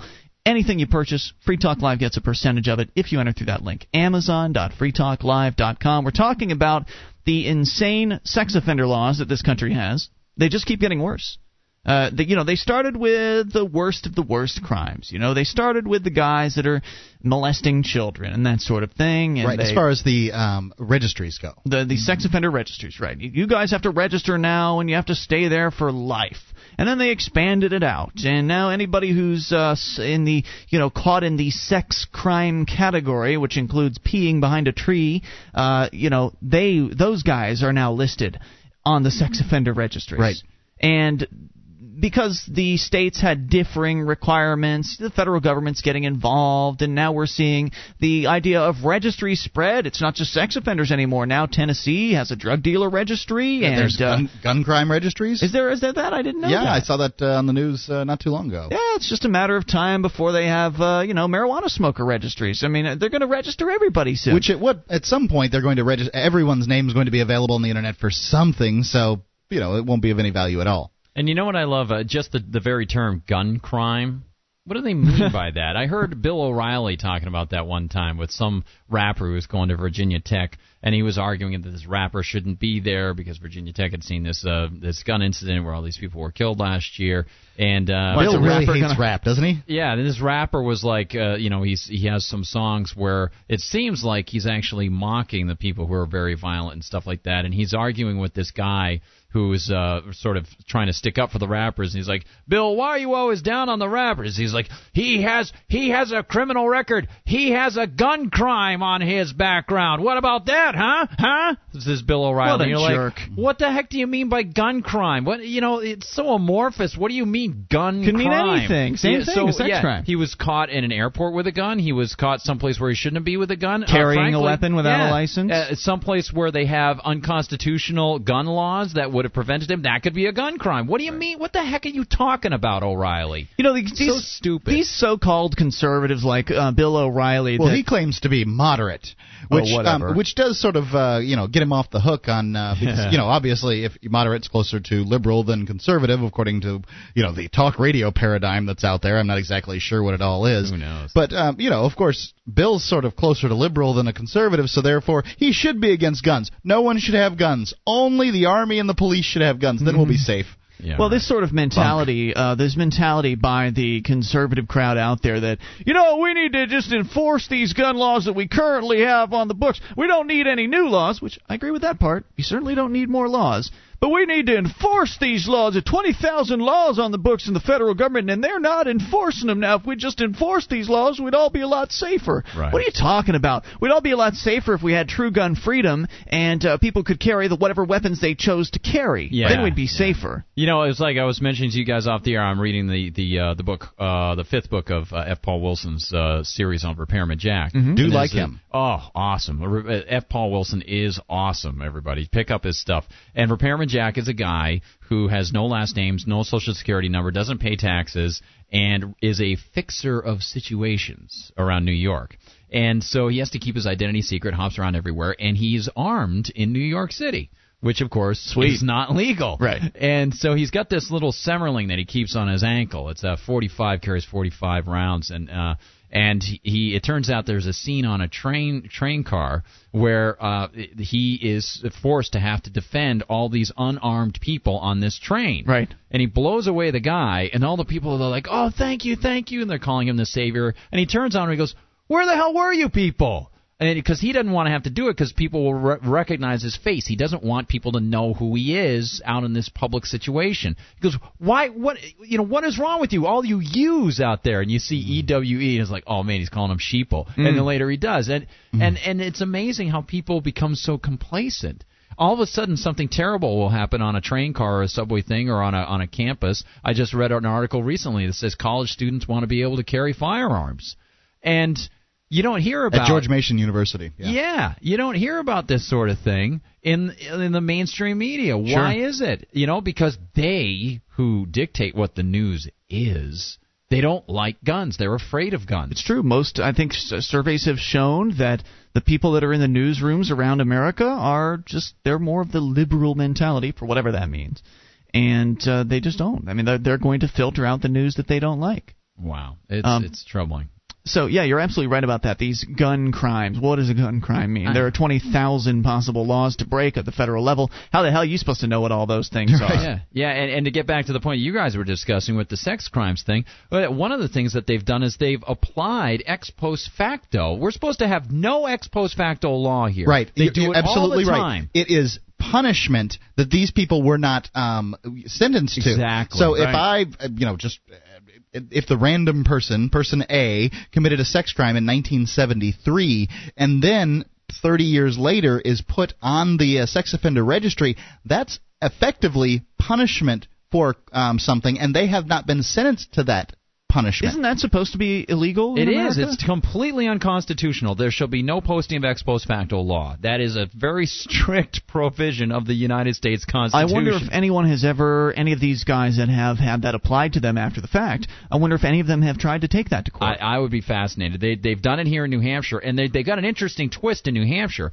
What they're doing now, in some cases, is guys who are about to be released at the end of their sentences for sex crimes, they're keeping them in longer, trying to keep them there with psychiatric evaluations. Is what they've been doing with some of these guys. So instead of keeping them in jail, they move them to psychi- psychiatric hospitals where they're still detained. Now, you know, I'm all for trying to protect myself, my niece, my Mhm. neighbor's kids against predators. But you know, uh, it comes down to this: we have armaments in our home, and I am going to use them with deadly force if someone encroaches. That's the way it works. That's- I'm not going to trust somebody who can't be there, Right. And will arrive a half hour later or ten minutes later. Not It's only gonna that, work. not only do you have armaments, but also we have common sense, and we can teach our kids uh, to you know to not talk to strangers, to not get in the van, to not go help that man with uh, who claims to have a puppy go look for his puppy. You know, you can teach your kids uh, how to deal with these situations. If your kids are too young to handle those situations, what the hell are you doing letting them out in the playground by themselves? Right. What are they running around amok all by themselves for? This is more of a parental issue than anything else, and I think the most important point to make on this whole sex offender registry thing. And you can think the sex offender registry is the greatest idea. I don't care. But the problem with it is the biggest problem, in my opinion, as far as as far as its stated purpose. The stated purpose is to help people identify sex offenders so they can keep their kids safe, right? Well, the fact is the sex offender registry doesn't identify sex offenders who have not yet been caught. So what it does is it creates this sort of false sense of security that's sort of akin to the sense of security that we were mm-hmm. talking about over the weekend about how people, well, they think that because as long as I the- keep on the eye on this guy, I've got all the sex offenders That's down. an excellent right. point. Oh, it was sort of the same sort of false sense of security the FDA gives people. Well, because the FDA exists, therefore this treatment must be effective. Uh, well, because the sex offender registry exists, therefore I don't see any uh, offenders in my neighborhood. Therefore, it's a safe neighborhood. Are you kidding me? You could have five sex offenders living on your street, and you would never know it until it's too late. It it gives parents sort of this you know feeling of, well, I'll just let my kids go out. I don't have any sex offenders in my neighborhood, or just don't go by, you know, the house down the street. There's a weirdo that lives there. Okay, go run along, kids. It doesn't do anything to keep your kids safe. Only you can do that. Please don't count on the government for these sorts of things. 800 259 9231. Let's jump into the phones here. Steve in Massachusetts, uh, you're on Free Talk Live. Hello, Steve. Hi guys. What's uh, on your listen, mind? a couple things. First, a comment on Ron Paul, and then I'd like to uh, just have a conversation with you briefly about uh, what, if any, is a legitimate role of government in a society. Oh boy, that'll be a Uh, good Ron Paul. conversation. Yeah.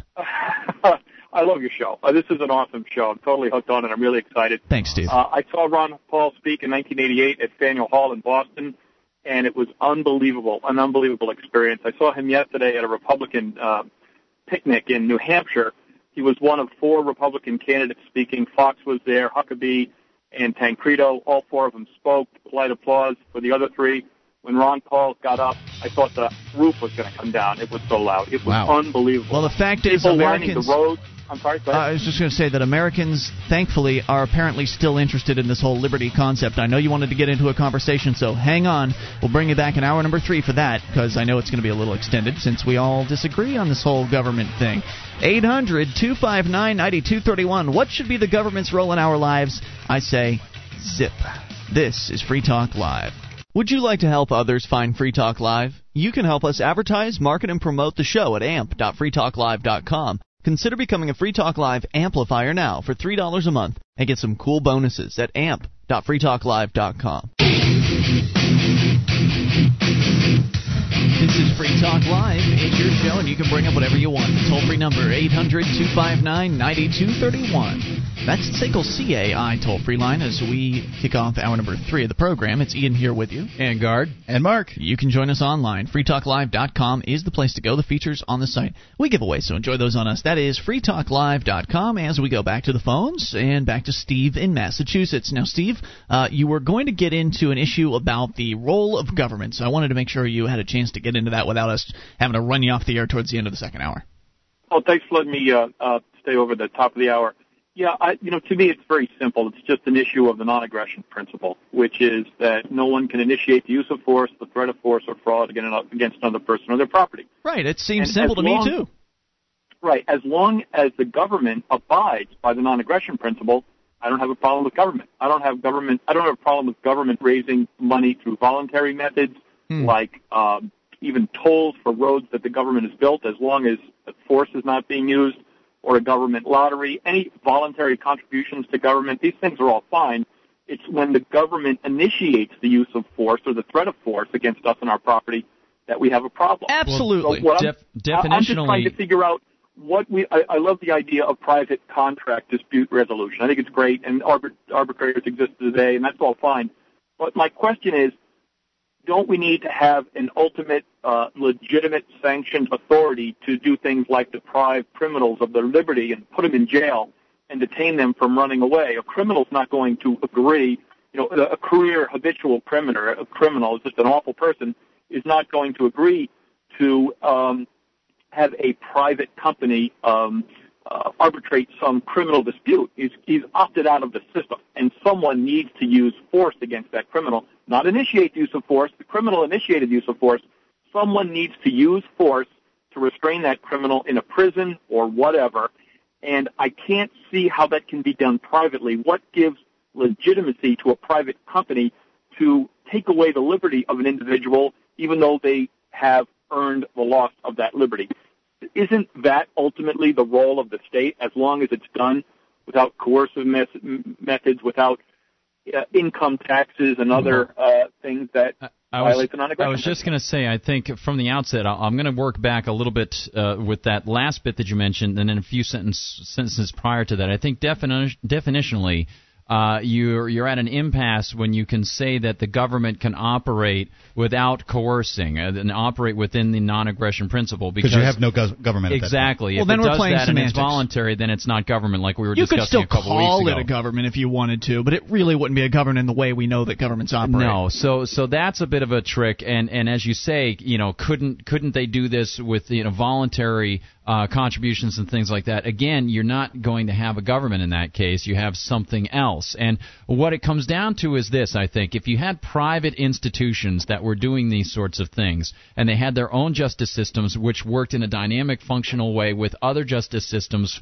from other private organizations, uh, other private societies, if you had someone who got captured inside one private society and they had to do something with this guy, they would work out systems with the other private societies. If he came from another private society, they would already have a prior agreement with members from that other private society that in order to interact with each other and facilitate trade, they would have come to agreements that would facilitate a judicial system that could imprison this man, that could defend against this man. And if there were problems between the two or three or four or more, the one that kept having the problems would be dealt with less and less until they were ostracized. So the private societies themselves would have an incentive to have interworking judicial systems which would allow for extradition, which would allow for arrest, and potentially allow for the the killing or the imprisonment of someone from another private society. Depending on what the individuals who make up that society want. Right. I, for instance, would not be interested in living in a place where there were uh, where capital punishment w- was to be found. There found. you go. Uh, while there are plenty of Americans who would be more than happy to live in a place like that. Right, So, right. would I want to venture into that particular, you know, kill 'em all town? Heck no, I'll stay away. I won't do business in your Yeah. town. No thanks. Well, I don't Yeah, know that it would keep me out, but Ju- Just a last follow up. It just seems to me that it's semantics, whether it, you call it government or whether you call it a you know a private uh, private uh, criminal dispute resolution. Resolution. It's the same thing as long as it, this this institution, whatever you want to call it, doesn't violate the non-aggression principle. We all agree, I guess. Well, but, Yeah, but well- we're still off on something. I don't think we exactly agree. I do not agree with the non-aggression principle. Well, I right, think it because sounds Mark really. hold on okay just a to use second. Hold, force on hold on just a second. It, it sounds fabulous and everything, Sicko. but it's essentially an anarchist pledge. Um, it's, you Stop cannot, it, Mark. Just Don't as use you that said, term. You told me you wouldn't use that I term said on that I wouldn't show. call you an anarchist. Well, that's not an anarchist pledge. It is Anarchy, absolutely- anarchy serves Hold on a second. a, a, a pledge that says that you cannot use coercive force essentially does away with the government, and is uh, uh, a society without a government is an anarchy. Now, I disagree. I think our consti- I'm sorry. I think our constitution, as it originally was set forth, almost abided by the non-aggression principle. Right, it'll That's do. It's so be- Absolutely, it'll do, and I agree that I believe that th- this government, that the Constitution was written by men for the average man to understand. It is not written in some bizarre legalese, um, and we do not need a Supreme Court to dictate what the what the Constitution says to us. So, um, th- therefore, I think that uh, you know a government that abides by the Constitution, as a normal person would read it, not as the con- the, uh, the the Supreme Court has bastardized it, um, that government would be, if not legitimate, at very least workable. It's- it's- sorry, you go ahead. Uh, how about a parting comment? How about a parting comment that we have an amendment to the Constitution that the government must abide by the non-aggression principle? Yeah, but that if, be if that was the case, then uh, see, I I'm pretty strict on my semantics, and that, if that was the case, you wouldn't have a government. You Right. had, you would have a private institution. See, and Steve wants this. He he wants this overarch, uh, you know, overarching ultimate authority that he can look to, right? Because that's what he had originally pointed Yeah, out. He said, "Okay, right. okay, arbitration's cool, but don't we need this overarching authority?" And in over to in order to have that overarching authority, you have to have a gang using coercive Right. force with the monopoly others. on, force. See, Steve, this is where you well, can go. using force but not initiating force. Yeah, but see, Steve, this is where the, But they have to but initiate this their is force. The thing, if they're No, going to the have it, initiating How do they become the by authority? Now, hold on, hold on, uh, Steve. If you were going to say that the government could abide by the non non-aggression theory, then what that would mean is that they could also not exclude competition, so that you Correct. would no longer have uh, really, per, and as far as the definition goes, government. You would Right. have private institutions competing for certain protective services, and it wouldn't be government. If- Government has a monopoly on legal use of force. As That's soon way as the works. government allows competition in the world of arbit, you know, in the, uh, yes, the American Arbitration Association exists, but we're talking about in criminal matters, right? Right. So as soon as the government allows competition for justice in criminal matters, then the government, if it did exist and the bureaucrats that ran it want to continue to make it, you know, continue on with their jobs, they have to find a voluntary way to fund themselves, as Steve is pointing out, and they instantly become just another player in the marketplace. They don't have the authority that they had before because they're no longer using force over others. That's how their authority is created because you and I can't grant authority to the government. It's not possible. We don't have the authority. Gardner, I don't have authority to rule over your life. Vice versa, you don't have authority to rule over me. Therefore, we cannot take that since we don't ha- that which we do not have and grant it to Mark and say Mark now we are imbuing you with both of our authorities to rule over us. You don't we don't have the authority to give you in the first place. Mm-hmm. So the whole concept of government having authority uh, is null and void. Of people giving authority to government it, it's it's fallacious. Right. It's specious. You know Hey. it does not it does not follow. It does not Here's work. a- here's it a- only works because they have guns and they aren't afraid to use them on you. That's how they get their authority. Right. Here's a tangent, Steve and, and Ian and Mark. I'd love to, to uh, present this to you. I was talking with my friend Lisa one time, and she posed this hypothetical. What if you're in a boat and you know that there's only enough food for one person, and your life depends on you being that one person? Do you have, is it acceptable, or do you have a right to push the other person off the boat so that you can survive? Well, I wouldn't push them off. You can eat them too. True. There you go. Steve, what's your answer? Hold on, hold on, hold on, Mark. I'd What's eat your 'em. answer, Steve? I, I, I, I'd eat them. Thanks for the call, See? Steve. We're now out of that's time. the difference. You need a system that works versus one that's quote unquote legitimate. I Well, care that's- about legitimate. Well, then it becomes legitimate at that point because uh, then it's li- life or death, right? Because then well, you're there's a whole No, field that of- person didn't initiate force on you. That's the thing. You're up against another human being. So what happens there? Nature is pitting you against each other. It is an excellent question, and uh, let's look at it a little closer coming up here. 800 259 9231. The lifeboat scenario. One, uh, enough food for one of you. What do you do? This is Free Talk Live. You can take control of the airwaves. It is your show.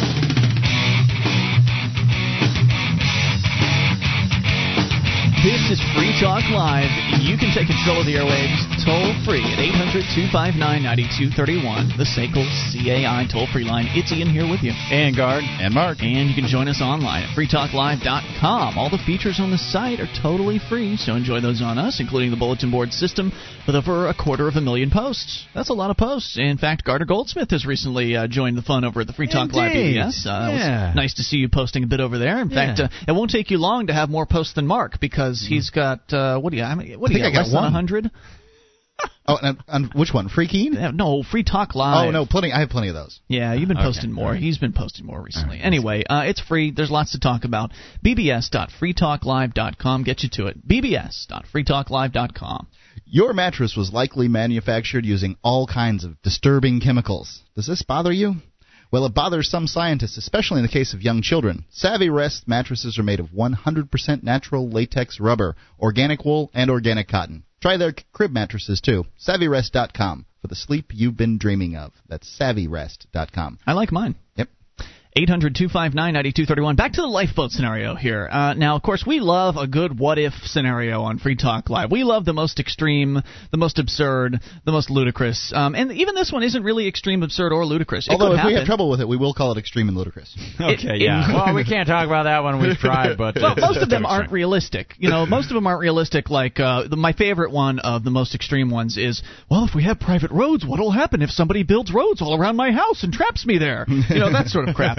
Um, because people usually have to go to the extreme in order to make uh, some sort of a point against a pro liberty um, pro liberty position. But now we're talking about the lifeboat scenario, which you know has happened from time to time. People go out on cruise ships, and uh, the cruise ship you know goes under or whatever, and you end up in a Give the lifeboat. scenario, Gardner. Yeah, go ahead and recap it. Okay, um, chatting with my friend Lisa, we um, we often get together down at Fee in Irvington, and uh, all you know, very strong free market people, and we all try to adhere to the non-aggression principle. Okay. And uh, so she believes in small government. She she's not does not believe that the free market can handle all of it. Uh, she thinks that eventually y- you would come up with some sort of government eventually anyway. Blah blah. So okay, fine. So she said, "Well, think about this. What happens if you're on a lifeboat or you're on a, on the ocean on a boat, and it's you and another person, and you will die because you only have enough provisions for one person, and you know you will die unless the other person is eliminated." Well, hold on. Um, and the reason that is unrealistic is because food comes in uh, convenient little bite-sized pieces. So therefore, you could choose to live half as long, and both of you could eat. Right. So A that's lot why of it's, options. that's why it's unrealistic. Now you Yeah. could um, assume, you could believe that um, you would you will die if you do not, uh, you know, kill the other person, kick them off the boat, or the weight, it is. the weight of the boat is is such that uh, it's not the the boat can't handle you know, all your weight. You know, you're both very heavy people. Right. Who There knows? are scenarios, and I will Right. go with your scenario in that um, you know you can believe that you will. No uh, one knows. die. You, no one knows you're Right. out there. There's next Right. to zero chance of someone happening to come along. You've already been out there for long enough to where you've eaten all your food and you're starting to get hungry. You know what do you do in that particular case? I say you're back in the laws of the jungle, my friend, and at that point you got to do what you got to do to stay alive. I, I would have to agree with my friend Ian here, and uh, I will hope that I'm on the boat with him because I, I do outweigh him. Well, there's a lot of interesting factors here because That's why the- I have a shiv. the the psychology of subjectivity here is is very interesting because you might be certain that your life depends on killing that other individual. You might think that all of the circumstances you've been able to figure out qualitatively and quantitatively point you towards that decision. Mm-hmm. That you are in the state of the jungle and you have to go and take care of this for your own survival. However, then you can apply that towards other subjective impressions that other people have when they believe that their lives are being threatened by someone else. Now, we certainly know that when someone directly threatens your life with a firearm or other type of weapon, you are certainly justified to defend your life.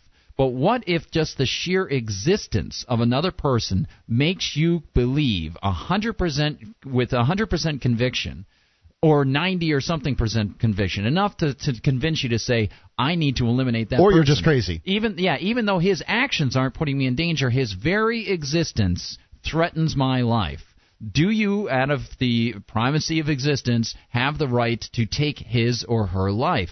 And Well, you don't have the right to. You do. You don't ever have the right. You do to not do have the right to do it. Right. It's Well, just at that point, kill or be killed. Right. Supposedly, you have a right to self-defense. In this case, it's perceived self-defense. Sorry, doesn't qualify all, as of these all of the rights we're talking about apply in you know society where there are certain things that are the right things to do in order to propel society on into the future. Sure, Um, in this case society is gone. In this case all you have is the t- society of the two people on the boat and uh, you know while the non-aggression thing to do would be to wait until he decides to try to kill you and then defend yourself and successfully kill your uh, your attacker I don't know. I think it's just a bad situation but here's either another way. question for you: Are are our because 'Cause then you get to die alone. Well, do our do our visions of the proper role of the rights of the individual within society? Are you saying that they don't apply when it comes down to that situation? Uh, for example, if we believe that a person has a right to individual liberty and a right to his own life,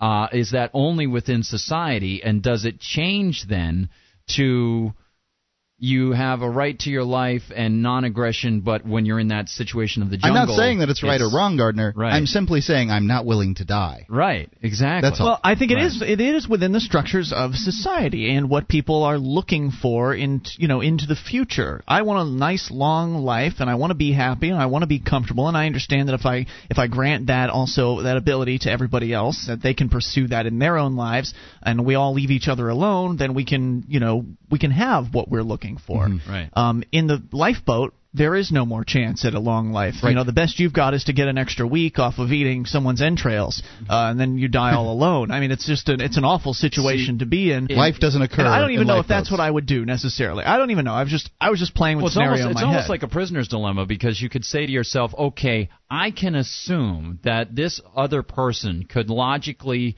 deduce from this situation that he too is going to have to take action against me. Mm-hmm. Therefore, I know I can or you just die together. I mean, that's what- right. you know. So, because typically we say, you know, if you have been threatened, if you perceive a threat against your life, then you have the right to defend yourself within society. This is what we what we believe. you But- could say that you're under threat by being in that situation. well, the what you could threat the threat has We haven't said the non-aggression principle in quite some time, so you better just go ahead and spit it out. Yes, the the idea of non-aggression principle is that you will not aggress against someone else. You will only be, act in defense, and you will only uh, react to aggression. You can preempt it if someone has stated that he has aggressive uh, intent on you.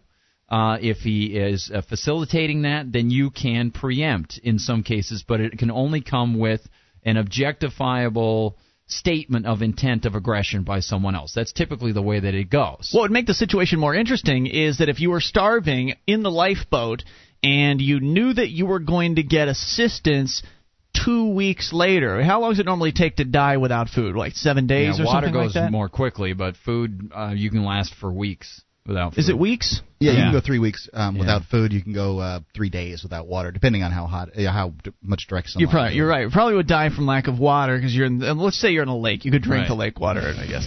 But uh, gas lake. tra- trapped in a huge. It's just an absurd situation. What can we do with this? 800 259 9231. Thank goodness we aren't in that situation and we don't have to deal with it.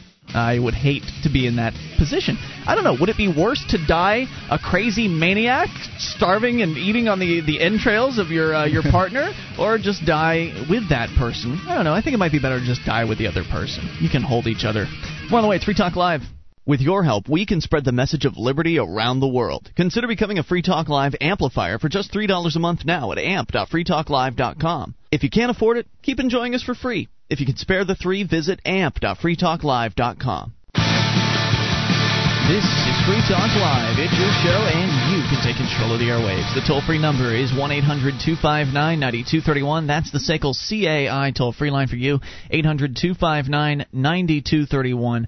And you can join us online at freetalklive.com. All the features on the site we give away, so enjoy those on us, including live streams, broadband version of the show, dial up version for free, freetalklive.com. And Free Talk Live is brought to you by the Free State Project. It's your only choice for more personal freedom and smaller, less intrusive government. To learn more about joining the Second American Revolu- uh, Revolution, go to freestateproject.org. That's freestateproject.org org as we go to the phones to we are talking about this absurd scenario and some people want to comment on it. Uh, the lifeboat scenario where uh, two people you and someone else are in a lifeboat and uh, you're Somebody's got to die. you've run out of food and uh, well no one's expecting to rescue you anytime soon. What do you do? We'll go to dave in montana listening on kgez hello dave. Hello. I think the scenario addresses the question that the fear of death is the ultimate ruler in this physical world, and the true free person is the one that loses the fear of death for what they believe in, living for something that does that they don't fear death. And a good example is that the the soccer team that crashed in the Andes. Yeah, alive. There was one lady that wouldn't eat the dead people, and she died. But she was truly the free one. Yep. Because she would not break her belief or her her spirit. It it divides the physical man from the i don't spirit know those other guys are alive Dave, I wonder how you taste with Lawry's seasoning salt. Huh? Say again. You know, I said I wonder how you taste with Lawry's seasoning salt. I understand what you're saying on that one, Dave. You know, she stuck up for her principles and so on. I just and, have and this and also it it addresses what Ian is talking about that we are ruled by the gun. Patrick Henry, give me liberty or give me death. You know, you you you gotta lay it Dave's a on the man than we line, and that and that and that that's what so you would I you would think just the starve to death government then is dave afraid that the people might get a sense of that again. And and you seen it when when the guy stood in front of that tank in Tiananmen Square. Yep. Mm-hmm. You seen it when the WTO protesters stood in front of the cop with them horses stomping on them and the club coming down on their head. And and and the the conservative people are afraid of the the, the globalism now. Wouldn't stand behind them people and and and it it So, all the Dave, are you saying you hypocrisy wouldn't have eaten- out. Are you saying you when- would not have eaten the uh, the, the the dead bodies in the the plane crash situation? I, I don't think I would have. I I I, I, I don't think so. I think it's it separates it what makes people animal or human being. Well, it, It's what makes people go to war. It it's what makes people want to kill or greedy. The greedy little sheep cowards that that are afraid of the illegal aliens. you know, I don't know if I'm greedy run- because I wanna stay alive. Are going to run right into a trap that because they're using the, the, the illegal immigration just as the war on terror to take to attack our freedoms.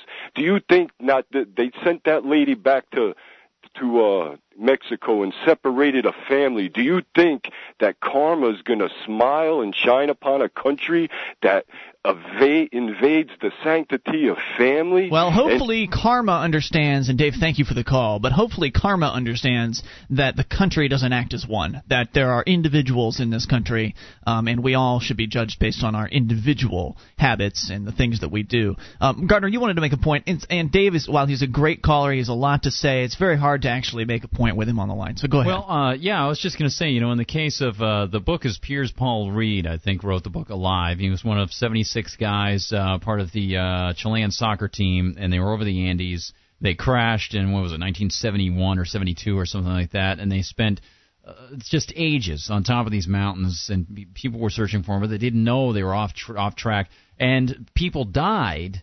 First, you know, they didn't kill these guys. right, the, the, the bodies died. they ate were dead, were already corpses. Right. So that's that's a matter of religious and and and uh, personal personal thoughts, uh, personal conviction regarding. I'm sure it wasn't easy. Oh God, no! I mean, it, it must be a nightmare. It's unbelievable. But, But, hunger is the best seasoning, right, as so- they say. Yeah, and I sort of understand. I I thought it was understand what he's. I understand what he's saying regarding you know a person who's free, but you know we're all constrained by certain things, and I, I happen to have a different opinion. I mean, I would have. Uh, if in order to survive, I would have done it. And- Absolutely. absolutely, and I would have had no problem with somebody else if I had died. Use my proteins. Go ahead, Yeah, please. please. You know, Uh, do whatever it takes. You know, if if I'm dead, you can use whatever part of me you need to. You can Absolutely. stay warm with my corpse if you want to. I'm ready to donate my body to science, but uh, the University of Florida isn't interested in my body. So Let's go to the Bill in New Hampshire. Bill, you're on Free Talk Live with Ian Gardner and Mark. We're talking cannibalism. All right. you thought abortion was as low as it could go. No, no, I knew it could go much lower. And I just want to uh, congratulate Guard on a, an excellent show today. hey, Uh, thanks. You Thanks can hear it on the radio, huh? Yeah. All right, thank Uh, you. fi- finally get to listen to it now I'm up in New Hampshire. I subjected my parents to it. Gardner's website And- for the rest of uh, the listeners in uh, across the, uh, across America. His own website is libertyconspiracy.com. Uh, so, Bill, I'm honored to follow up uh, Dave's call. Dave has become one of my favorite callers. Okay. Uh, and I wanted to sort of jump in on, on the, the cannibalism thing a little bit. yeah, Uh, tear at the flesh. Go ahead. Yeah, one, one- of the Get down to the meat of the think, issue you if you would. mostly the prohibitions on cannibalism are probably going to be uh, simply because you know humans are going to carry pathogens that other humans will pick up, and you know Yeah. pathogens don't jump species easily. So that's generally why people don't eat human flesh. It's good uh, advice. for I don't know what is a pathogen. I didn't go to uh, medical school. What's disease, Yeah. right? I mean, like- you're, You you're less likely to, to to catch a pig disease But wait, wait, wait, wait. uh, Hold on. Are we talking about cannibalism or are we talking about um, you know, eating raw flesh? Because I thought that if you cook chicken, you cook out all the bad stuff. That doesn't happen with a with a human being. You Well, can't there- just there cook out certain- the Well, that, that doesn't happen with all patho- pathogens. You don't always uh, destroy the thing that's going to make you sick, like botulism. Really? It's like Creu- or Creutzfeldt-Jakob toxin. It's it's, Right. it's not uh, you know heat labile. Right, right. Like Um, mad cow disease is the same way. Mad cow is actually Right, a protein, prion. and you can't, no matter what you cook, it it's it acts like a virus, but it's actually a protein. Yeah, it's still in there. Yeah, it's weird. Um, and and in terms of unraveling the situation, you know, where where you're stuck with this other person and you've got you know only a limited number of supplies to stay alive. Um, I believe there was a science fiction story. It was either by Frederick Pohl or Larry Niven or something like that. And what actually happens is one of the guys convinces the other guy that you know his life is worthless or that the other guy's life is worth more, and just you know convinces the other guy It's a hell of a to commit suicide, basically Wow. and just just logically goes through it and and the entire process is voluntary and it's a fascinating read. That's wild. That's got to be It's tough. just was a on little short wait, were they on a story. lifeboat I, I highly recommend it if you can find it. hey, How do you uh, commit Um, I'll- suicide in a lifeboat? Well, I mean, you know, you could just jump, Jump. off or something like that. Yeah, but then you're going to want to swim, and then you have to drown. I mean, drowning yourself has got to be a tough, tough thing to do because you've got Well, that I- natural I- I- instinct I- to breathe. I I guess you could give the other guy consent to you know kill you. wow, boy, that is just So, crazy. Bill, what other things were on your mind tonight? Uh, well, one of the things is, you know, I'm, I'm sitting here with a bunch of Liberty dollars, and I'm trying to, you know, get out of the Federal Reserve note before it completely crashes and is worthless. And one of the practical aspects, you know, uh, is, you know, how do I pay my credit card bill with Liberty dollars? You can't. And I'm trying to figure out how to get some sort of a warehouse system because it's not going to be a bank, right? Mhm. Um, where where I can write out some sort of uh, trans you know title transfer for for my silver and be able to have my credit card company accept that transaction in silver but at their option they can redeem Wow. and have it you know converted over to federal reserve notes You know that's and that a- way I can Oh, I I can use silver and they can use federal reserve notes and there's no That's a really that's a really fascinating idea, and uh, I almost don't even want to talk about it on the air because I'm already thinking like, wow, I could make a lot of money on this. The, you know, Diners Club, the first credit card that started, started because there were these guys working in Manhattan. And they would go to the same restaurants and frequent them all the time, and they had tabs running in these places. And they said, "Well, look, you know, sometimes we don't have any cash on us. What if we establish an electronic payment system for all the restaurants, and we all do it?" That's how credit cards started. That was the first credit card. I Yeah, and I'd like to hear some from some financial experts if there's any out there. I think it's doable. I think it's idea. doable. I think that uh, it's something that a lot of a service that a lot of people are going to want. Financial experts do not listen to Free Talk Live. But what we need is somebody with the capital to be able to start up that system. Store Thanks up for the those call, dollars. Bill. Appreciate it. More on the way.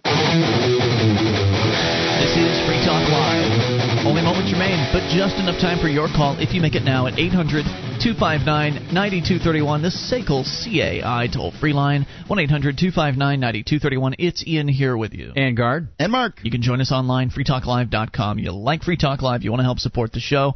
We'd like you to be an amplifier. Go to amp.freetalklive.com. You'll learn what it stands for. It's advertise, market, and promote. You'll get the details on how it is the program works. The idea is you send in three bucks a month. We take it and turn it around into promoting Free Talk Live, to getting the show on more radio stations across the country, and thereby spreading the message of freedom and liberty, or spreading the message of cannibalism. Whatever. uh, you know, we have fun, and if you like the show and you want to help us out, that's a great way to do it. You get some perks too, like access to the AMP only call in line, which we're going to right now. So go to amp.freetalklive.com to learn more about the AMP program, and go to Chuck now on the AMP line in Nevada. Hello, Chuck.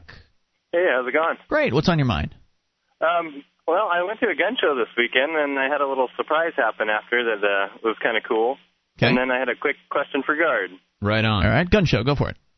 So, um, well, with all the talk about guns, I had to, you know, call in and brag about a new gun I got. What was that? Uh, an AR-15. Ah. So that's an So, M16 uh, that the military Precursor. carries, but uh, you know this is uh, you know this is the civilian version. Basically, yes. Okay. Okay. So Basically cool. meaning It- yes or basically no. I don't understand. That was that was the, that was the model that was out before the M16, correct? Uh, I'm not too sure. I don't know like a whole heck of a lot about guns. I know how to shoot them, but Okay. Yeah, I'm sort of in your camp too. I, you know, I like guns enough to be able to shoot them and own a couple, but uh, beyond that, I'm no expert. So, congratulations on your purchase. What else? Uh, well, I, I, the the process was kind of interesting. You know, there there wasn't too much government paperwork. I'm a no government guy, but you know, you go in and you fill out the little. Um, are you addicted to anything? Have you are you running from the law? Have you done this and that? Yeah, that's why I would never go to a gun. I mean, I, I I've been to gun shows as a uh, you know vendor, Libertarian Party, for instance, setting up a Operation Politically Homeless booth, doing politics at a gun show. But I've, I would never purchase anything from a gun show because I like being off the books. Of course, I'm on a radio show talking about my guns. But you know, in theory at least, I like to be able to buy a gun from a private seller where there's no paperwork and nobody knows who I bought from and nobody knows how much I paid and what I bought and all that sort of thing. Well, it's kind of interesting in this state. All they do is they run a background check, but the paperwork actually stays with the seller. And, then And it stays on it file so the feds can go and look at it any old Yeah. time they want to. I didn't really agree with that, but uh, yeah, it wasn't too hard to do. It was pretty interesting. Cool. But after leaving, I um going out of the parking lot, get in the truck, and start heading off down the road. And there's uh, about seven or eight Ron Paul supporters outside. Super. I had no idea they're going to be there, just driving by. And Did, did you I give them a really honk? Think, yeah, oh yeah, honk, yelling out the window, everything. You know, you got to cheer them on because you know that uh, helps with the political burnout. Yeah, it's- it's, tough being there on the street, you know. And and we do want to mention uh, once more, just to reiterate that at this uh, Republican straw poll, the Strafford County uh, uh, Republican uh, gathering picnic that they had on Saturday, I think it was Strafford uh, County, the New Strafford Hampshire. County, New Hampshire. Yep, they uh, they had their straw poll. Ron Paul won handily. Beating Mitt Romney by a wide margin, and of course Mitt Romney has lots and lots of money. The same thing happened in Alabama's straw poll as well. Yeah, and they discounted it. at first I thought, you know, Ron Paul, yes, he's a great guy. Is he probably going to get elected? No, but you know what? I'm starting to think we have a really, really, really good shot. Yeah, it's I'm- the best shot ever. Hope is springing forth for me, I must say. It- It's the best shot ever because of a you know um, conflagration of several factors, including the internet. Uh, so I mean, that the internet wasn't here to, to 20 years ago, and so Liberty didn't have a chance. But now all of a sudden we've I mean, it's it's unprecedented what's going on. So what else, uh, sir? What else was on your mind, Chuck? Uh, my uh, question for Guard. Yeah. Uh, Ian, you ask a lot of the time, you know, what was the turning point in our history where we kind of made a mistake? And I guess one could argue the Constitution itself, but I kind of wanted to hear Guard's thoughts on the 14th Amendment and dual citizenship, and, well, I guess just creating citizenship at that point and what he thought. Well, you know, you make you make an excellent point on the Fourteenth Amendment uh, and and dual citizenship. Why don't you explicate that or, or, or expand upon that so people understand what you're what you're mentioning, and then I'll sort of dive into it. I, I, the basic concept is the 14th Amendment made it so that every person born in in a state or a or any portion of the United States was a United States citizen and a citizen of the state which they were born. Right, exactly. And prior to that, uh, we had been fairly well known as a a group of states that were united. We had citizenship in one state. We were protected by the Constitution of the United States of America. And one of the things that really bothers me about the 14th Amendment is the modern interpretation of it. Uh, I'm just going to mention this just briefly. It's a functional thing, and I, it doesn't really show what, where exactly we went wrong. But uh, today, the 14th Amendment is interpreted as, as meaning equal treatment under the law, which shows you how far people have come from the real understanding of what, what government is supposed to do. Government is formed to protect us and our property from encroachments by others. When we're talking about equal protection, which is the actual wording of the Equal Protection Clause of the 14th Amendment, it strictly means that state laws that afford protection against encroachments onto our lives and property will be dealt with equally. We will have equal protection under the law. But today they interpret it as meaning equal treatment. And that, I think, is very significant. It shows that people don't understand that government is only there for t- protection. They think that government is there to do all sorts of other things, like give us things, equal treatment under the law. It's not equal protection. They're different. So we should yes, get compared to people. Well, I, I guess they used to use it for slaves, making slaves into uh, from property into someone who actually has rights. Right. It was, uh, And- and the Fourteenth Amendment was supposed to really be about about you know blacks and whites and how we would all be protected equally, so that people wouldn't be lynched and and things like that. And that you know that makes a lot of sense. Um, but it's been interpreted improperly, just like so many other things have been interpreted. I don't see that as a major problem within the Fourteenth Amendment, uh, other than the fact that they should have been more explicit, or maybe the Constitution was a mistake and it gave too much power to the federal government. I agree That's with what you. I think. Right, and and I think it's a great point that you make uh, the distinction between being a state citizen and a federal citizen of the United States of America, and that's something that a lot of people, uh, more conspiratorialists, but a lot of people do bring up that point outside the conspiracy ranks, where they'll say something to the effect of, "Yeah, you know, that made us." Uh, corporate citizens of the United States as yeah, the yeah. I've read a lot. I've read a lot of all that stuff, and I don't believe. Well, I don't really need to believe most of it. I don't really care. I don't want anybody telling me what to do. There you go, Chuck. Thanks for the call, man. Yeah. Appreciate it. 800 259 9231, the SACL CAI toll free line. You know, the, the whole concept of a citizen is really important to look at, and most people take it for granted. They presume that, well, I was born here, therefore I'm a citizen, and ta da! Mm. Well, but mm-hmm. there's more to it than that. If indeed government exists, and if you know it was formed for this purpose to protect life and liberty, if indeed government exists for that purpose, then there has to be some sort of an agreement, right? There has to be an agreement between you and the government, um, because otherwise it's completely illegitimate. Right. And so the agreement presumably is that the citizens agree to be uh, to they agree to a duty of allegiance to the government, like I will do as you say if you protect me. That's the reciprocal end, right? Yeah. I'll do as you say, pres- provided you are indeed protecting me. And so what we've got today is a situation where the government deems us all as citizens. You're a citizen. And you've been born here, so therefore you're a citizen. And those immigrants, they want to come here and be citizens too. So citizenship is like this great thing that people want in America and they, they feel proud of. But what they don't understand is that they've been ripped off. See, the the deal has been uh, broken. If there ever was a deal, and there may have been, maybe you know in the late 1700s, maybe there was a deal, uh, but now there's not because the Supreme Court has ruled time and time again that the government has no no duty whatsoever, no obligation to protect you. Those Right. police Now- that you see now- around, no obligation to save right. you. Now, now imagine for a second if you could hold the police responsible for um, somebody breaking into your house and stealing your stuff, or somebody beating you up on the street corner. I mean, you likely would be able to if you hired security guards to guard your house and somebody came in and beat you up you would likely have some kind of case against them in a court of law but not police because they have no obligation to protect you That's that's truly remarkable. And the Supreme hmm. Court reaffirms it again and again. They reaffirmed it just this past, I think it was earlier this year, in a series of cases. It was one of those cases where they just, you know, put out the opinion again. No obligation to protect. So if there's no obligation to protect, there's no standing agreement between you and the state. Therefore, there's no such thing as a citizen. The whole thing is is the wool being pulled over your eyes. The whole thing is a scam uh, to get you to believe in these uh, false concepts. They don't exist. So if there was a deal at one time, the government's broken the deal. Can you imagine if a private company uh, had if a private company had done something like that, they'd be out of business. Well, yeah, They'd if be you sued for fraud. Sure, if you had a private protection agency that said that they were going to protect your person and your property, and they didn't, you'd have contract. You'd have a contract violation. absolutely. But with the government, you don't have that contract. I'm just talking about the definition of citizen. Go and look it up in a law dictionary. Okay, if you don't believe me, go and look up what it you know what it stands for. That's the only place you can even look to is the law dictionaries to say, oh, well, that's what citizen means. But there never really was an agreement. You never really even signed it in the first place. And no, your parents can't sign the agreement for you when they get your social Security. when security. they put your little foot stamp on uh, the birth certificate or whatever doesn't work that way. I mean, the government doesn't honor any other contracts you sign under 18. Why the hell should they honor that one? It's been Ian here with you. And Guard. And Mark. We will join you again tomorrow night, and you can join us online in the meantime at freetalklive.com.